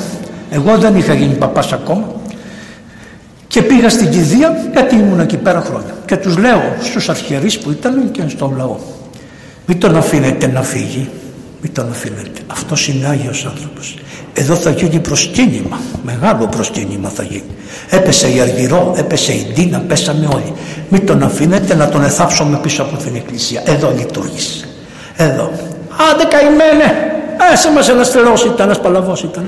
Άντε να πάει. Τον επήρανε μέσα από τα μάτια τους. Τον πήρανε το σώμα Και το πήγανε στην Κρήτη και από την Κρήτη το πήγανε λένε στο μοναστήρι που ήτανε λένε στο μοναστήρι να το θάψουμε στο μοναστήρι. Και ο ηγούμενο λέει, Μα ξέρετε, δεν έχω πάρει άγρια, δεν ξέρω και τούτο και τ' άλλο. Και λένε οι χωριανοί τους, σε εμάς θα το θάψετε. Και τον επήρανε οι χωριανοί και στρίψανε και τον επήγανε στην Ευθιά και στρογγυλοκάθισε στην πατρίδα του αυτός. Μετά από κάποια χρόνια αρρωσταίνει και η Αργυρό. Η Αργυρό είναι αυτή που. Α, η Αργυρό να ξέρετε τι κάνανε αυτά τα λεφτά που τους έδωσε ο Παπαντρέου, γιατί ο Παπαντρέου καημένος, Θεός χωρέστονε, ο Παπαντρέου, επειδή ήταν βενιζελικός, νόμιζε ότι είχε πάρει καμία σχέση, αλλά νόμιζε τους κοροϊδεύει όλους ότι ήταν η συνέχεια του Βενιζέλου. Λοιπόν, και αυτοί τον πιστέψαν όλοι οι λεπροί και ερχόντουσαν και μου λέγανε θα μας πας με το αυτοκίνητο να ψηφίσουμε. Να με βλέπετε λοιπόν να παίρνω πέντε-πέντε λεπρούς με το αυτοκίνητο, να τους πηγαίνω στην Αγία Βαρβάρα να έχουν τα ψηφοδέλτια Παπαντρέου, μου λέγανε Παπαντρέου θα μου βάλεις Παπαντρέου, τι να κάνω, χωρίς σταυρούς. Το βάζαμε μέσα το ψηφοδέλτιο. Γιατί, γιατί λέει εμάς, μας, μας έδωσε μία σύνταξη. Μας βοήθησε. Αυτό δεν το ξεχνάμε. Ήτανε φιλότιμοι άνθρωποι. Μετά όταν ήρθε το σημητικό καθεστώς πάει και ο Παπαντρέου πάμε και όλα Αυτό, η υποχρέωση έχει τελειώσει μου λέγανε δεν ξαναπάμε να ψηφίσουμε. Αυτή είναι αντίχρηστη. Ήταν ορθοδοξότατη παπικούς δεν δεχόντουσαν με τίποτα. Όποιος πήγαινε εκεί πέρα και φόραγε ράσο παπικό βγάλει το ρασάκι σου λέει και να κουβεντιάσουμε. Είχαν την περίφημη χριστιανική γενιά ο πατήρ κριτικός αυτός που έχει το γιο των ε, πώς το λένε αυτοί ήσαν εκεί πέρα. Επίσης ήταν ο Παπαφίλιας αυτός που έχει το παιδί στο Μπουραζέλ. Όλοι αυτοί πηγαίνανε εκεί και οι παπαδιά. Μεγάλον αγώνα κάναν όλοι αυτοί Υπήρχε ο κύριος Χαράλαμπος, ένας πολύ καλλιεργημένος άνθρωπος, σεβασμιότατε. Αυτού το βιβλίο που έχει γράψει διάφορα, θα σας το δώσω και αυτό να προσθεθούν σε όλα αυτά που σκέφτεστε. Λοιπόν, και αυτός ε, η Αργυρό αρρωσταίνει από αυτή η έξυπνη γυναίκα σιγά σιγά άρχισε να τα κάνει και έλεγε ποιος είσαι εσύ μπρε, ποιος είσαι εσύ μπρε, ποιος είσαι μπρε, αλλά η καλοσύνη της, η προσευχή της, τα χαρίσματά της, τα δωρεάν λάβετε, δωρεάν δότε κτλ. Βέβαια, αν ήσουν ρουφιάνος, σε πέταγε έξω. Το ρουφιάνο, γιατί οι ρουφιάνοι, οι ρουφιάνοι υπάρχουν στην εκκλησία, να το ξέρετε. Και είναι πολύ εύκολη η ρουφιανιά στην εκκλησία. Και είναι πολύ δύσκολο. Εδώ ο Άγιος Ιωάννης ο Ελεήμος Ευασμιότατε από τη Ρουφιανιά κόντεψε και έδιρε έναν καλόγερο στο ξύλο τον εσάπησε και τον έβαλε στα υπόγεια και χρειάστηκε να παρουσιαστεί ο ίδιος ο καλόγερος στον ύπνο του και να του πει τι μου έκανες. Και λέει παρασύρθηκε από τους Ρουφιάνους. Υπάρχουν Ρουφιάνοι για τα σπίτια σας δεν υπάρχουν. Αλλιώς σας τα λέει ο αδερφός, αλλιώς σας τα λέει ο γιος σας, αλλιώς σας τα λέει και γίνεται και τρένο σας. Τότε θέλει πάρα πολύ προσοχή. Λοιπόν, τέτοιοι Ρουφιάνοι υπήρχαν παντού. Και ο Αργυρό είχε τη μυρουδιά του Ρουφιάνου. Τον καταλάβανε αμέσως. Φύγε! Μόλις έλεγε φύγε και ποτηρευμένοι στο κι αυτό. Μόλις σου έλεγε φύγε, φύγε, έπρεπε να φύγεις. Κάτι έχεις κάνει είναι για εξομολόγηση. Τελείωσε λοιπόν η Αργυρό εκοιμήθη, την πήραμε, μαζεύτηκε πάρα πολλοί κόσμος να την κυβέψει την Αργυρό. Η Αργυρό μία βαφτιστήρα έκανε σε όλη της τη ζωή, την έβγαλε, την έβγαλε Κατερίνα. Είναι μία κόρη των Παλιάκιδων, δεν ξέρω σε δεν ξέρετε αυτή την οικογένεια των Παλιάκιδων. Είναι, έχει 80 ε, εγγόνια, 40 δυσέγγωνα κτλ. Είναι μια πολύ τεκνή οικογένεια. Αυτούς τους βοηθούσε η Αργυρό συνεχώς και όλοι οι λεπροί τι κάνανε. Από τα τρόφιμα που τους δίνανε, από τα χρήματα που παίρνανε δι' αυτή τη συντάξη τι κάνανε; Τρεις λεπροί ζούσαν με τη μία σύνταξη και τις δύο συντάξεις τις μοιράζανε. Με πένανε εμένα με το αυτοκίνητο κάθε Σαββάτο, Κυριακή και πηγαίναμε σε σπίτια, σε διάφορα μέρα στην Καλύπολη παίρναμε μέρες και να δίναμε τα φακελάκια και τα ή γράφαμε στους επισκόπους στέλνανε στις Μητροπόλεις χρήματα για ένα ίδρυμα οτιδήποτε είχαν. Ξέρετε εσείς έχετε την Ταβιθά όλα αυτά τα δίνανε. Λοιπόν, και με αυτόν τον τρόπο είχαν και την ελεημοσύνη. Εκοιμήθη λοιπόν η Αργυρό και ο Παλιάκης είχε μια κόρη την Κατερίνα. Όταν η Κατερίνα παντρεύτηκε, α, όταν παντρεύτηκε η κόρη του άντρα της, το μαθαίνει αργυρό. Και μου λέει θα με πας στο γάμο, πάμε σε ένα γάμο μου λέει, να πάμε. Δίνεται με τα καλά της, με τα ωραία της μετά από 30 χρόνια που είχε να δει τον άντρα της, 35. Πηγαίνουμε στην εκκλησία, νομίζω έγινε στον Περέα. Πάμε στην εκκλησία, κατεβαίνει αργυρό μαζί με την Τίνα Γκαζή. Αυτές πηγαίνανε παρέα μαζί. Η Τίνα ζει κάτω στην Κρήτη. Λοιπόν, πηγαίνανε, πάω κι εγώ. Λέω πού έχουμε έρθει; Έχουμε έρθει, λέει, να παντρέψουμε την κόρη του άντρα μου. Λέει αυτή. Εγώ δεν ήξερα την ιστορία. Μετά στο γάμο αυτόν έμαθα την ιστορία. Δεν λεγόντουσαν αυτά, ήταν μυστικά τα σφράγιστα. Λοιπόν, και πήγαμε σε βασμιότατη και έπρεπε να δείτε την έκπληξη του άντρα της όταν την είδε μπροστά του. Στέφανα του γαμπρού και της νύφης έσκυψαν τα παιδιά και τους φίλησε τα στέφανα και είχε ένα πάκο λεφτά πάνω από 100.000 δραχμές ήταν αυτά και τον άφησε το φάκελο γιατί η κριτική είναι σαν τους δίσκους της εκκλησίας κάθονται δίπλα στο γάμο έτσι εκεί πέρα μόλις περάσεις να αφήσεις την καλή τυχέρα πάνω και έτσι λοιπόν άφησαν την καλή τυχέρα και φύγανε το ένα είναι αυτό, η ελεημοσύνη τους. Το άλλο είναι αυτό που σας είπα και τα λοιπά. Και τώρα, όταν παντρεύτηκε το κορίτσι αυτό, ο πατήρευμένο, η Αργυρό, η Ντίνα και όλοι οι άλλοι μαζέψανε 4 εκατομμύρια ελληνικές δραχμές. Και τα δώσανε πρίκα στο πολυτεκνάκι το παιδάκι για να προκόψει να κάνει κάτι στο γάμο του. Τα πήγα, εγώ τα πήγαμε, μαζί τα πήγαμε. Και ο άνθρωπος το μαρτυρεί ακόμα και λέει, Εμάς λέει, μας είχαν βαφτίσει τα παιδιά όλοι οι νεοδημοκράτες βουλευτές της. Όπω λεγότανε τότε, δεν ξέρω αν Δημοκρατία, αυτά του Καραμαλή την περιοχή. Μας είχαν βαφτίσει γιατί τα παιδιά μετά από τα 8, το 9, το 10, το 11, το 12, το 13, πάρα πολλοί βουλευτές βαφτίζανε τα παιδιά. Στους γάμους των παιδιών λέει «Ε, να μας δώσουν 5.000 δραχμές. Αυτό ήταν το δώρο των βουλευτάδων. Και η Αργυρό μας έδωσε 4 εκατομμύρια τον υδρότα όλων των χρόνων της ζωής της.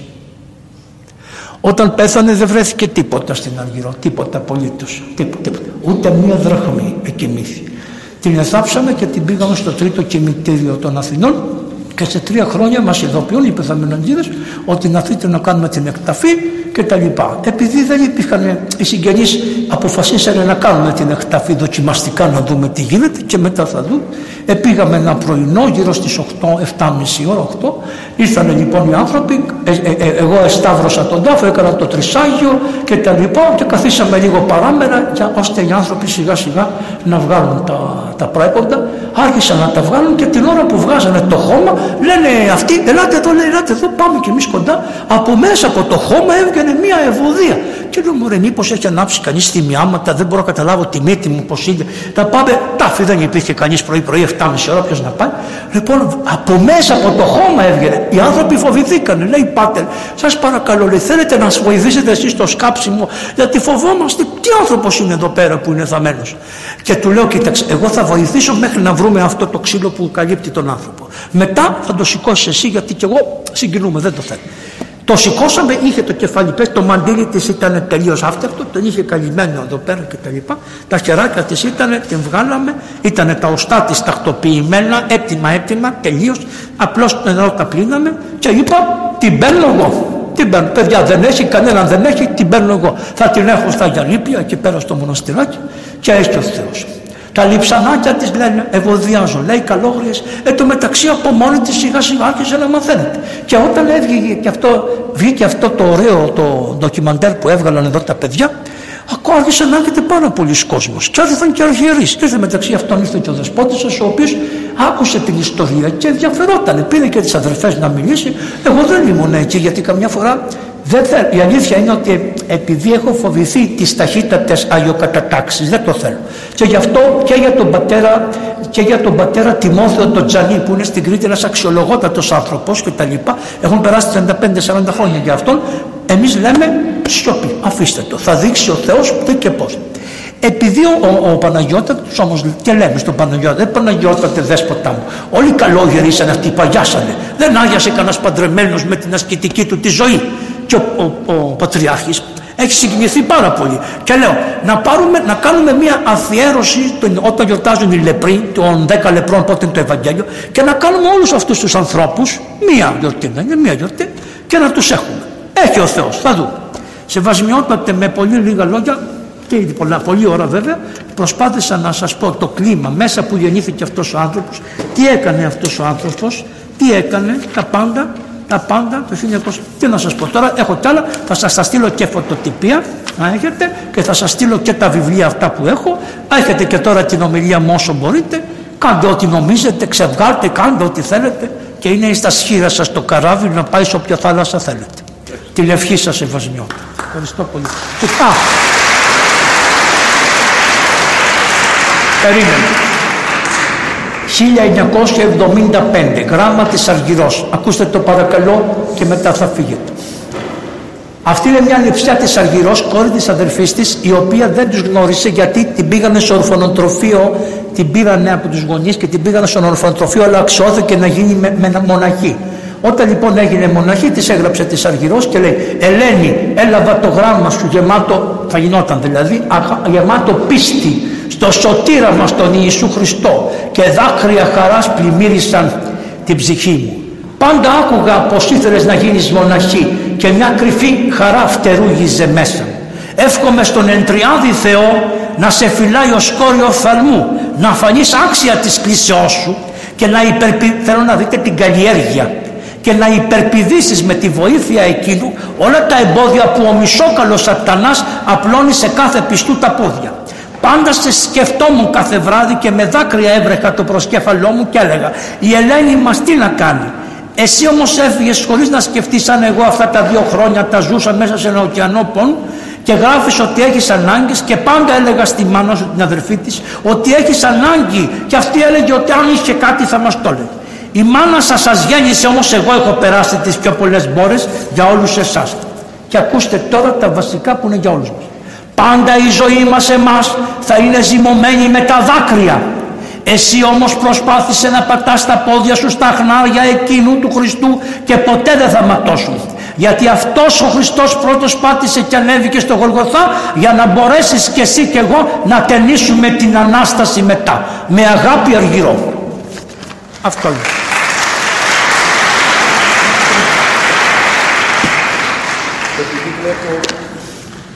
Να φεύγω.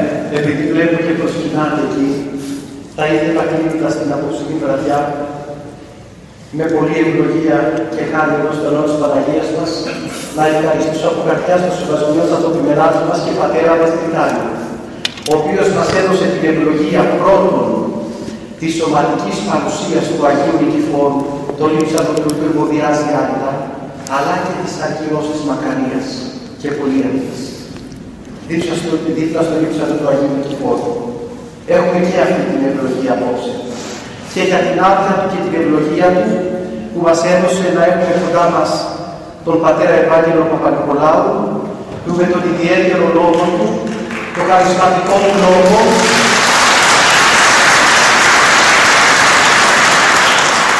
να μας μεταφέρει το βίωμά του από την αληθινότητα που αποτελούσε ένα ευωδιαστό κομμάτι του παραδείσου πάνω σε αυτήν εδώ τη γη. Θα ήθελα να ευχαριστήσω τα μέλη του Εκκλησιαστικού Συμβουλίου της Ενωρίας μας για τη διοργάνωση και τη συνεργασία για απόψε και βγαίνοντας να σας υπενθυμίσω ότι υπάρχουν ποιοτικά βιβλία των εκδόσεων επιστροφή της Μητροπόλεως μας μεταξύ αυτών και του Αγίου Νικηφόρου του Λεπρού και του Αγίου Πορφυρίνου, το Αλυτόπεδο του Θεού, το τελευταίο βιβλίο του Μητροπολίτου μας και άλλα που μπορείτε να τα προμηθευτείτε. Και να ευχαριστήσω τους σεβαστούς πατέρες και όλους που ήρθατε και από την Αργολίδα και από άλλους νομούς να ακούσετε το συναξάρι της Μακαρίας Διατηρός της Λεμπρής. Παρακαλώ δεν θα σας χαιρετήσω διότι πρέπει πάρα αυτά να γυρίσω στην Αθήνα. Σας ευχαριστώ σεβασμιότατε. Πάρα Ναι, όχι δεν πειράζει. Κάντε ένα αγάπη. Σας ευχαριστώ πάρα πολύ. Να είστε καλά. Όμως θα σας πω κάτι. Όταν σας είπε το δεσπότη σας το νεκτάριο δεν χτυπήσατε παλαμάκια, δεν είστε πολύ εκκλησιαστικοί. Χτυπάτε σε μένα. Πρέπει να προσέχετε γιατί ο Μαύρο Δαβίδ αυτό, αυτό την πάτησε με τον Σαούλ. Πήγαιναν και λέγανε ο Σαούλ σκότωσε χιλιάδες, ο Δαβίδ μυριάδες και χτυπάγανε παλαμάκια. Λοιπόν, πρώτα είναι οι επίσκοποι στην εκκλησία και εμείς εφόσον οι επίσκοποι δίνουν ευλογίες τότε μιλάμε. Αυτά και εξηγημένα. Αντευλογημένοι να είσαστε.